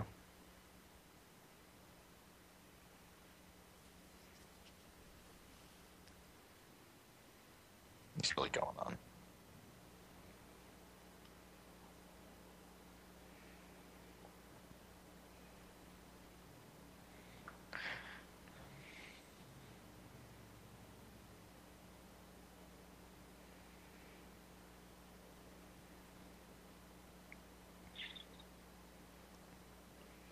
They did a great job on the War Machine armor. I mean, it's like, it came right off the comic page. It is awesome. Makes the loot. The other, it makes the loot. The other thing I love that they did did a good job is, and I don't know who the sound designer was, but they really did an awesome job of making of you really feeling the weight of the armor. Because yep. I mean, most of this is either C G or some sort of you know polycarbonate plastic or you know resin or whatever, and they really do a good job of giving it that weight. You really feel it when when. Well, like when when, when Tony just landed here and you heard the sound, in the behind the scenes there's a scene of the opening sequence when he lands, and when you see the landing, there's no sound effect to it, and it just the whole thing just feels wrong because of that, because you're not getting that sense of weight of movement of, of what the armor really is. Mm-hmm.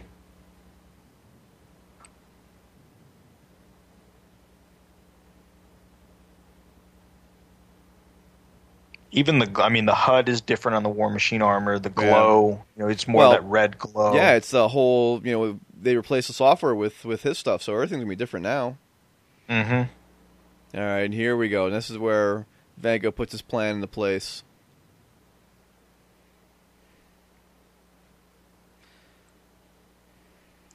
Glass? Who gives a about glass?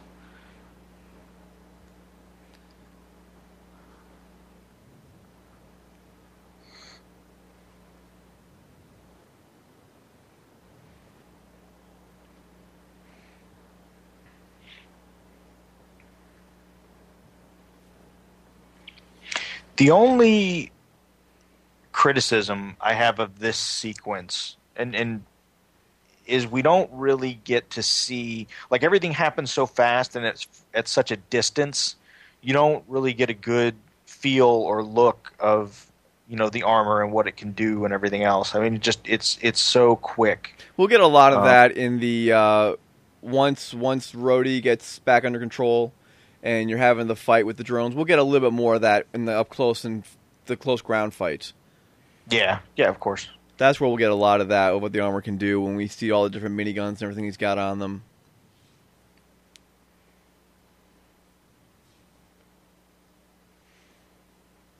But even like in the first one when we had the jet scene, you know, we got a lot more close up, and even though he was kind of moving fat away, it, it seemed like they pulled back a little more in this one.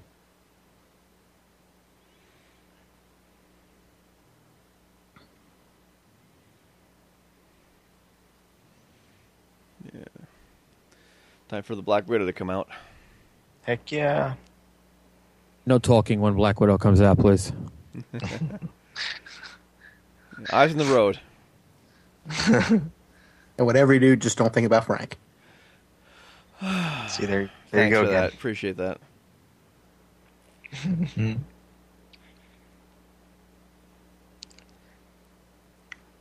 I love the way that the drones move. You know, there's just so much weight to them. The way uh, I love kind yeah. of walking down the stairs. Yeah, there's that. There's I love the way the uh, I forget which which which grouping they are, but they have the uh, like the big minigun on their on the back, and they actually. Like, basically plant their legs down and uh, bolt themselves to the ground for stability when they use it. Yeah, I think it's the... Is it the Air Force ones? Might be. These guys here. Yeah. Oh, no, the... the Navy, yeah. I think. Yeah, you're Look right. at that.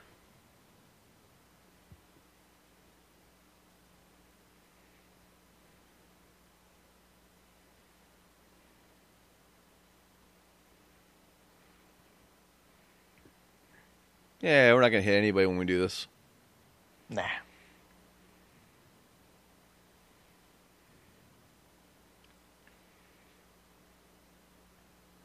They even use like the almost like the B S G style, you know, shaky cam. Yeah. You know, when it seems like they show the, the, the drones and stuff moving.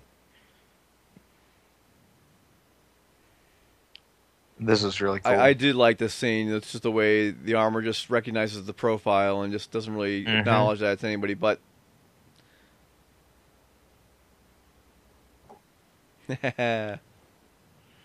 nice. Yeah, I have a feeling that that helmet and that little arm repulsor thing is, is going to be under the tree this Christmas.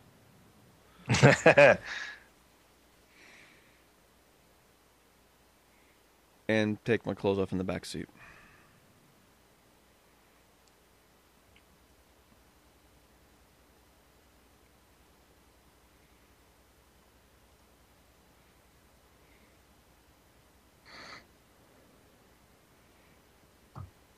I love this. This is just funny.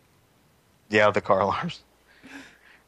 The scene, and we'll get to it in, um, especially with the uh, in, in the dome when they when they have the fight. They actually rendered all of that, and they had the cameraman as a the second. I guess it was the second unit director. Right. It was like a video game. He actually sat in a room, and while all that stuff was rendered independently, and all the action was moving on. He actually made camera around, and it acted like almost like a first-person shooter that depending on which way you were turning, you got to see the, the action and control it by moving the camera up, down, and around, a focusing sim- in on certain things. They did a similar technique back. with in Lord of the Rings. I'm thinking specifically of the uh, in the first movie in the cave uh, when they had the, tro- the troll fight. Mm-hmm. All that was done virtually. Well, Peter Jackson had a... like a V R helmet type of thing on, and he had an apparatus that looked very much like a that would act like a Steadicam. And as he walked through, the V R changed, so he basically could set up his camera shots in this V R environment from any angle he wanted. I love this. He's just gonna box this one guy. Meanwhile, she I'm is sorry, kicking we're not ass. supposed to talk. John said, "Don't talk."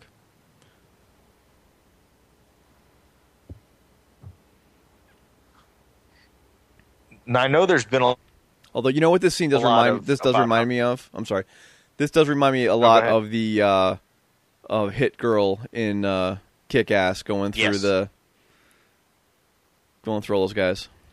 Yeah, that type of choreography. Yeah, but I think there was some complaints about the way that it was filmed and everything, that it wasn't really Scarjo and it was her double.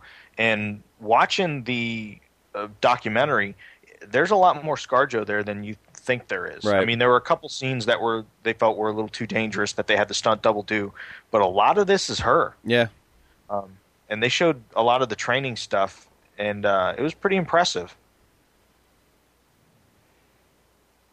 Like all, all this here is her.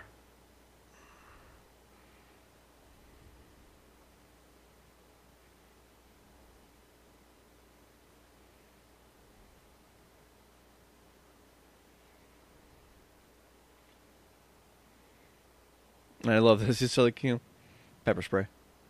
The hair. I love the hair. Yeah, at first I was I was watching this again. I'm like, you know, did she get a perm on the way there? Then I realized, well, it was all up, and she just put it down. So, yeah, it still got a little bit of the. Uh... I got him. That dude's hanging. Yeah. I. uh Okay, he knows it's time to leave. I, I was really happy that.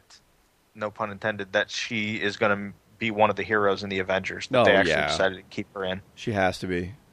Especially after this appearance. Yeah.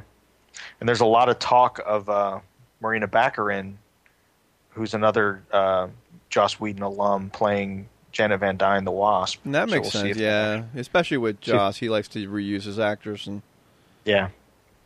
That's why, wow, they thought Nathan Fillion was going to show up and be Hank Pym. And you'd be a good choice for that, too, I think. Yeah. But isn't that more for Avengers, too? I was kind of under the impression that he said everyone we've seen so far is the Avengers. Or maybe. It could be. I, yeah, mean, I mean, I think that now... Th- between these, these uh, we'll call them two, maybe... I don't think Rhodey... Is Rhodey in it? No. Uh, he wasn't at Comic-Con when they right. when they introduced everybody. Right, so we've got... Okay. Yeah, so yeah, well, that's, that's a good team to start you out with. You know, you've got Iron Man, yeah. Black Widow, Thor... Captain America, and Hulk. Hulk. And Nick Fury. Well, and Nick Fury, yeah. Well, Jim, Jeremy Renner is... Uh, Hawkeye. He's he's he's confirmed oh, as Hawkeye, Hawkeye, right? Hawkeye, yeah, of yep, course. Yeah. Forgot about him, yeah. yeah.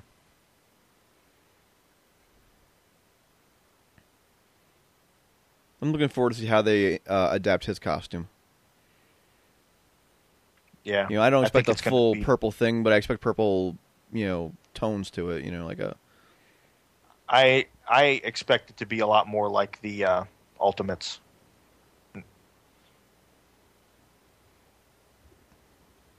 I love, I love the conversation that yeah. the two of them have here. Again, the married couple thing, like John yep. said earlier. I made you an omelet.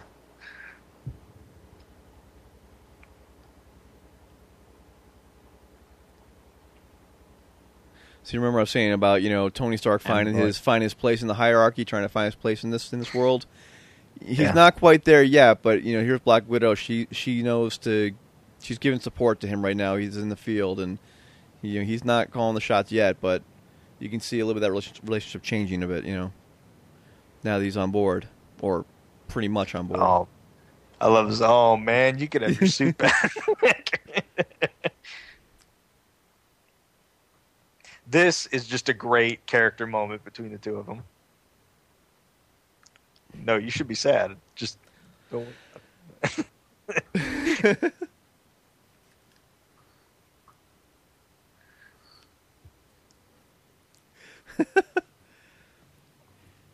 take the high ground. Put the biggest gun up there. Well, where are you going? Yeah. Not the big. Not you are a big gun. You're not the big gun. No, it's subtle.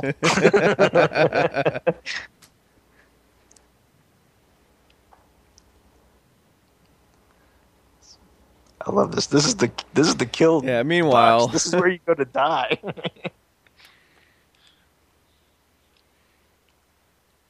Yeah. All all of this when it was shot. These are all the actors are stuntmen, and they're doing this choreographed fight scene.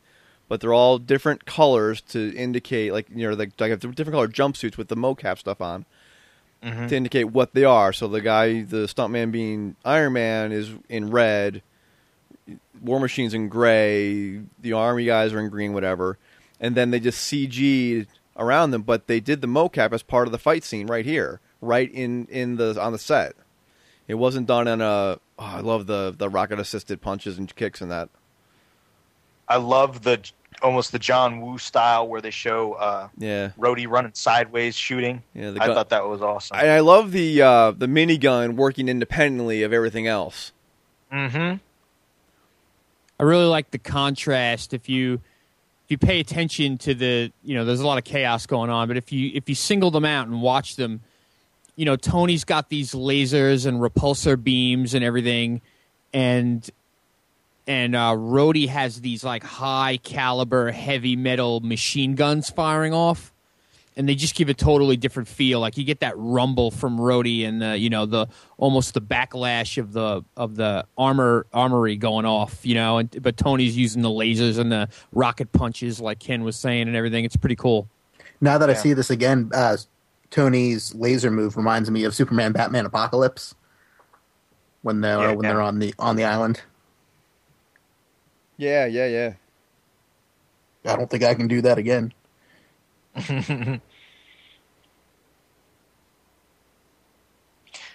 I could easily see, too, if they decide to go down that road in Iron Man three, Hammer making a comeback, just by the way he was taken off. And I think he's such a well-received character. I, I could, I, I wouldn't be upset if, if they brought him back in some capacity, even if they bring in the Mandarin. Maybe if he even had to join voices, forces with Tony to fight the Mandarin for some reason. Yeah. The, I love the fact that Pepper Potts is just the C E O of, of, now granted, a very large company, but the fact that she's telling the N Y P D exactly what to do. Right, and how to right, do their right. job. uh, I must admit, to a small degree, I did roll my eyes a little bit when he showed up in, like, another armor suit. Yeah. Um, but you knew it was going to happen. I love this ex-wife. Yeah, I love the ex-wife here. All this effect, then it just pops off. Hammer tech. It doesn't work. I don't, I don't know if the little fart noise was necessary. But...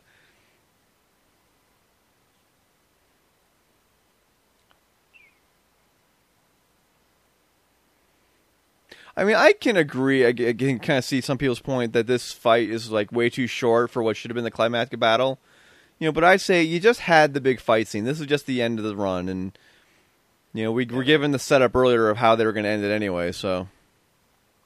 Yeah, and I mean, and then it gets to the point where it's like, you know, are we looking at Return of the King's territory here where, you know, it just goes on and on and oh, on yeah. and on. Yeah. You know, I think I think it's fine. Five points where it could have ended already. Yeah. At least in this case, it would be a movie about flying instead of walking. Yeah. Right, yeah.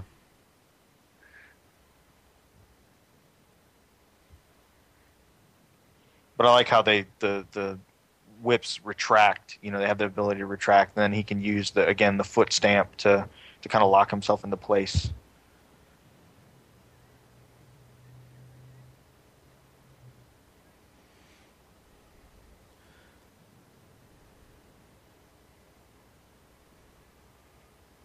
And he's right in the middle of it.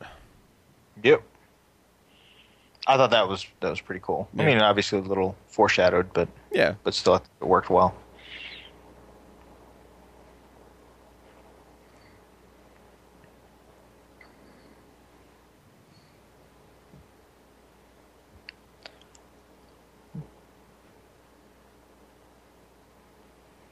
You lose.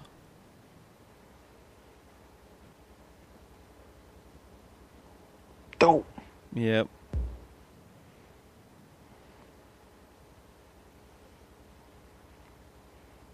Pepper.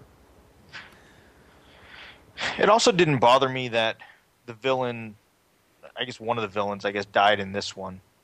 You know, it, it, it, I'm not a real big fan of that in the superhero movie where the villain always seems to die. But yeah. I, it, it made sense in the first one because it was almost like more, um, you know, almost self-inflicted to some degree. Right. And this one definitely self, self-inflicted. Um, so it, it, it carries a a little more legitimacy, and it wasn't done just like, oh, we'll kill off the villain. This is the only scene in this movie that didn't work for me. Yeah. You know, the whole thing with and, Pepper and the kiss and all this. It's like, well, first off, I was going on hoping that we were going to see the beginnings of Pepper and Happy, first off. To see this, we just completely, I'm not going to say ruined the movie for me, but it's the only part of this whole movie that didn't work for me. Yeah, I don't, I don't want to see Pepper in. Now I think the Rhodey scene here that we get where he makes his comment, yeah, maybe is is there is there out? Yeah, and it could it could be. And then there was also was the voice of the. Uh, you know, I think there was there's probably a uh, there's probably a segment of the audience that wanted to see them follow through with in Iron Man one when they had their moment, so that gave him that here. But then you got Rhodey, like I said, to to to balance that and show it doesn't work. It's a little too cliched for me. Yeah.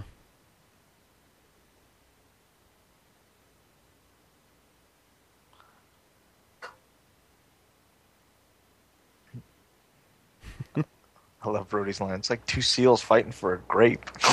That was just awesome. I love it.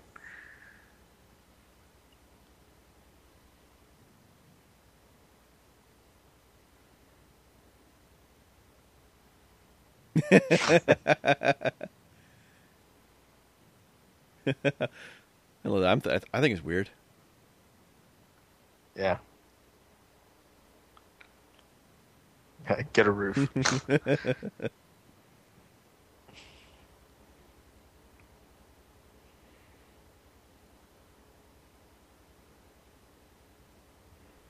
I wasn't asking. Yeah. There he goes. Yep. Now, we're going to... Sh- yeah, we're cutting over here to S H I E L D now. It, it, it, they go quick, but like the monitor right there, that's the college fight of the Hulk right there. Right. The map's got a couple places. I think uh, Wakanda might be highlighted. New Mexico certainly yeah. is. But we don't yeah, get like New see- Mexico, yeah. Wakanda, Atlantis. Atlantis. I didn't. Oh yeah, I just saw. I just caught it there. Yeah.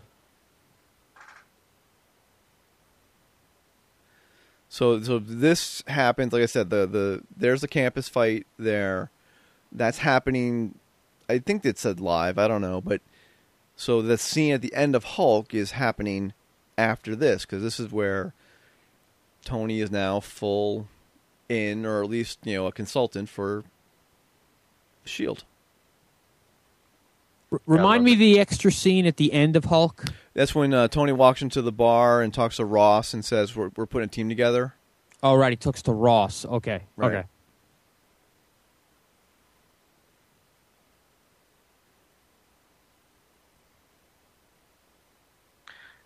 I also took this as their out. So, now granted, the scene in Hulk takes place after this, and and they're bringing him on as a, quote, consultant. But I saw this as, okay, if Downey Junior doesn't sign on for the Avengers or Avengers two, then they could use Rhodey or War Machine. Right. As, it could be, as, but, as but Iron Man, something yes. extreme would have to happen to that, because from the very beginning of this... Yeah. Well, hang on. This part right here. Remember after Monaco, he's talking about Stern. He says, he should be putting him, giving me a medal. I mean that. Yeah. And here he is going to be giving him a medal. Um, but Robert Downey Junior has always been a big proponent, not only of Iron Man, but of the whole concept of building this this this universe. And he wants to see it done right. Now, I don't know how that translates to his pay scale, or if he's taking a cut, or if he's doing something else, but he definitely wants to see it through. I don't know if that's changed at all. The only... Yeah, this is a great exchange between the two of them, between Gary Shandling and, yeah. and uh, Robert Downey. Mm-hmm. The the only thing I think I, I'd say against that is I, I've heard, and I don't know how much of it is true, you know, sometimes the stuff you read, who knows whether it's... You know whether it's true or not, but that Favreau got a little bit of the short end of the stick. Yeah.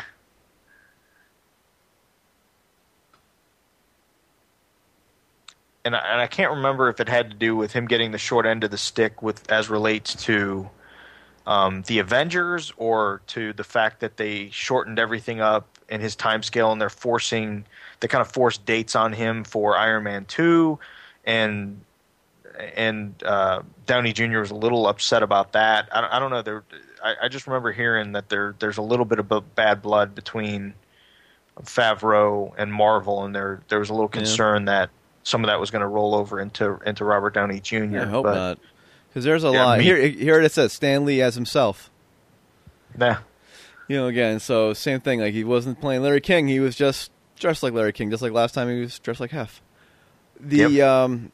Yeah, I don't. I don't know. I mean, I know it's been well, report, not well reported, but there's different stories with um, what's his name, Edward Norton from Hulk. You know, because he, he did some of the rewrites, and then he wanted more of a say, and then now he's he's out. He's not even involved uh, anymore. They got somebody else to play uh, to play Banner, Mark Ruffalo. Yeah, right. So it's it's. You know, I don't know what's up with Tony, but he, with with Favreau producing the other movies and direct, continue directing Iron Man, he's definitely trying to uh, um, keep a um, a certain tone or theme or consistency among all these movies beyond just the little cameos or throwing it to link them together. Yeah, I just I just hope they don't crowd him out or treat him poorly, because I mean, in all. I mean, they owe him a lot. I mean, he, I mean, for the most part, he kicked off this whole Marvel franchise. You know, prove it can be done, and make a and and make make turn it into a franchise. And a lot of that had to do with his choices, and you know, the the way that the first Iron Man was done. So, yeah, he really set the whole tone for that. You're absolutely right. Yeah, um, I, I don't want to necessarily date this. I know we wanted to keep it kind of pretty clean as far as uh, uh, an evergreen show where you can sit down and listen to commentary anytime. Uh, but we talked about how the movie just came out on D V D not long ago, so you can kind of guess where when we recorded this. But I do want to congratulate the Texas Rangers on their entry into the uh, two thousand ten World Series. Fine. Wait for it. wait, wait for it. I'm totally okay. Um, we were not the best team this year. We were the best team last year when we whipped the Phillies' ass. And, you know, see you next year. All right. I'm a Cub fan, so I'm going to be silent. Again, for another year. Or fifty, sixty. You never can tell. one hundred and one, but who's counting? one hundred and one. Wow. Apparently you all right, it's midnight this year. Love the song. It is midnight. How about that? I didn't realize it was that late. But we, we we're going to hang out and wait for the uh, the scene, right? I love all the well, special, special thanks Gene to Cohen, yeah, Sergeant Cohen. Yeah. yeah. Fraction was in there. Yeah. You know, the, talking about this bonus scene, in the making of clip that's on the documentary, they actually have a um, a, a little interview with J M S, J. Michael, Michael Straczynski. And the scene, of course, if you haven't seen it already, which we've seen in a minute, is um, uh, the hammer in a pit in New Mexico. And that is pretty much right out of... Uh, did he did he write the story that would, that, that appeared in uh, Fantastic Four when they first saw it? Or just did he just write... Yes. He did, okay. Cause I knew he had he had to do with... He wrote right in the first he, issue of Thor when it restarted. Yeah, but... he was the writer. He was the writer on F F when okay. that was going on. So yeah, and he did was he talk- write the dis- I'm sorry. Did he write the disassembled Russ between... Um, It was the Thor Disassembled where he kind of gets put in the position that he's in, and then Fantastic Four, the hammer falls. Well... Yeah, no, Thor Disassembled came quite a bit before, because that was around the time with the whole Avengers Disassembled. Like, all that stuff took on at the same time. And then the, the, the F F stuff was the Road to Civil War. Oh, okay. Yeah, yeah, when we, we when we did um, our Thor coverage, we talked about those particular issues. And what, what, what um, he was saying was, like, it's one thing to write, you know, exterior pit, hammer in the middle, whatever. But to see it in front of you live, being filmed, it's just a it's a big rush, and I can only imagine what's that what that's like. Um, but yeah, but Coulson, Agent Coulson himself, is going to have a much bigger role in uh, Thor, it seems. Yeah, I love in the the Comic-Con footage that's kind of widely out there by now. Yeah, but where where the the Destroyer shows up. And he's like, is that one of Stark's? And then Coulson goes, I don't know. He doesn't tell me anything. The guy never tells me anything. Yeah, that's it's great. And then, and then, and then he's got the he's got the uh, the megaphone. He's just like, you know, you're using an unlicensed uh, weapons technology. Please stand down. And then like it starts to power up. You're like, okay, here we go. Yeah, it's like yeah. Did we have like a ray gun in that footage too? Uh, the Destroyer, who Coulson? Yeah, Coulson. Didn't he pull out kind of like a fifties looking ray gun? Uh, he had a weapon, but I don't know. I didn't. He didn't. He certainly didn't fire it, so I don't know what it actually was. True. Good point. Yeah. yeah. It's been six months since I've seen that footage, so. So. I think we're starting to get near the end of the credits here. Yeah. I mean, the scene coming up, I think, the Thor footage is cool, but. I think overall it was kind of a much ado about nothing. This this footage did less for me than the the Fury stuff did. Yeah, and the Fury stuff was good at the end of the credits, but like Hulk, this probably should have been before the credits, like the Hulk scene was. I, I agree. I don't think or like where they I've, just do the cast and then they have the scene and then the rest of the credits. That's something like that. Fine too. Yes, yes. I'm not a big fan of the wait until all the credits are done. Yeah, especially after a two-hour movie and your popcorn and your soda. I mean, I remember I waited till the end of the second Matrix movie to see the footage of the new one, and I'm like, I had a pee, like you wouldn't believe. Yeah, my wife's ready to punch me in the mouth at two hours, so having to stay even longer is not a good plan. Here it is. Love it. Love it. Sir, we found it.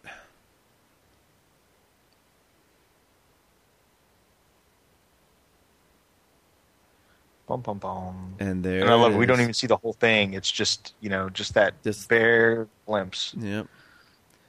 I noticed on this hammer there was no inscription unless it was on the other side, but that's okay. And that is Iron Man two, prequel to the Avengers. Very much so. So we have uh, Thor is May and Captain America is June or July. Is that right? July. July? I think it's July. Right. Let me double check that, because I actually want to say it's they're a year apart. No. Are they a year apart, and then it's Captain America and then Avengers the same year? No, no, no that no, no. that changed a while ago. It's, it's oh, okay. next year's Thor, because they're filming now, or they're in post now at this point. But yeah, next year is Thor and Captain America. Then in two thousand twelve, we'll have uh, the Avengers, and I think that's it. I don't think we have anything else from Marvel. Yeah, I think Iron, well, Man, Iron Man three. Is, I think that's thirteen. That's thirteen. Yeah. Yeah. And I think with this Disney deal, I think they gave yeah they gave Iron Man three a date of two thousand thirteen when they yep. announced. Yeah, that was yeah, just like they, last week. That yeah, yeah that it, was good. They, they paid a hundred and what fifteen million dollars mm-hmm. to Paramount to take back distribution rights to Avengers and Iron Man three. So, kind of a sweet deal for Paramount. I mean, they basically had to do nothing and get a hundred. Yeah, they just basically just did distribution. Now the the actual making of the movies, that's not changing, right? It's just the yeah, it's still Marvel. Well, yeah, it's, it's always Marvel. been Marvel Studios. Paramount was only just a distribution arm of it, right? So, right. Which is what right. now Disney's going to be taking over. And if Marvel's right. been making the movies, well, now Disney's basically essentially has the whole thing. They've got the yep. production and the distribution, which which only makes sense. And yeah, that Paramount, Paramount still makes money off the back end if it if it does really well. Yeah. Now, now some people have asked. I've seen like tweets and things like that when they announce it, it's like, well, now if we can only do the same thing with Fox and get the X-Men and Sony and get never gonna happen. I say, and that's never a di- that's a different deal because they're they're not just distri- distribution; they're producing it. Yeah. And um, as long as they keep making long... movies, they keep the licenses. Yep. I think that's how it works. And so we will continue to see either reboots or, you know, half-assed projects. That's it. To some degree, I That's think. That's it. You know, um, Daredevil just... versus Punisher. Well, Marvel has Punisher again because uh, Punisher did so well or so poorly twice in a row. Marvel was able to buy it back. Yeah. So if you get a couple flops in a row, you never know. Marvel might get it back. It'll be about twenty thirty by then. Yeah, I mean, that's why they're rebooting Spider-Man. They, that's why they're rebooting Spider-Man. They don't want to take a risk of another flop because the same thing could happen then. Now, meanwhile, I, for one, would love to see Spider-Man and the Avengers. Yeah. How awesome would that be? But what are you going to do? I mean, I, I love the team that we're getting. I love these movies that are happening. It would be nice to have all the big hitters in there. You know, to have... Yeah, I would I would love to see them not stick it to Sony, but what about an unnamed cameo where... I don't know, you had the Avengers doing something, and in the crowd is Tobey Maguire taking pictures. That's it. Yeah. Now, I, I, I say that somewhat jokingly, but that's that's how a lot of these big tie-ins kind of started. It's like, you know, Stan Lee, in one of his interviews I've read, I, I've seen, said basically, basically it's like, well, Spider-Man's in New York, Fantastic Four's in New York, Daredevil's in New York. You know, in this panel of the Fantastic Four doing something... Why not have Peter Parker taking their picture? And and that's kind of how a lot of that kind of started. I mean, I know in Amazing Spider-Man number one, it was Spider-Man at the Fantastic Four, you know. Was but that that that happened very subtly initially, and so it's not like today where every other issue is a big major crossover or a big event. Right, right, all right. Right-o. As you said, it is time to wrap this up. We've been doing this long enough.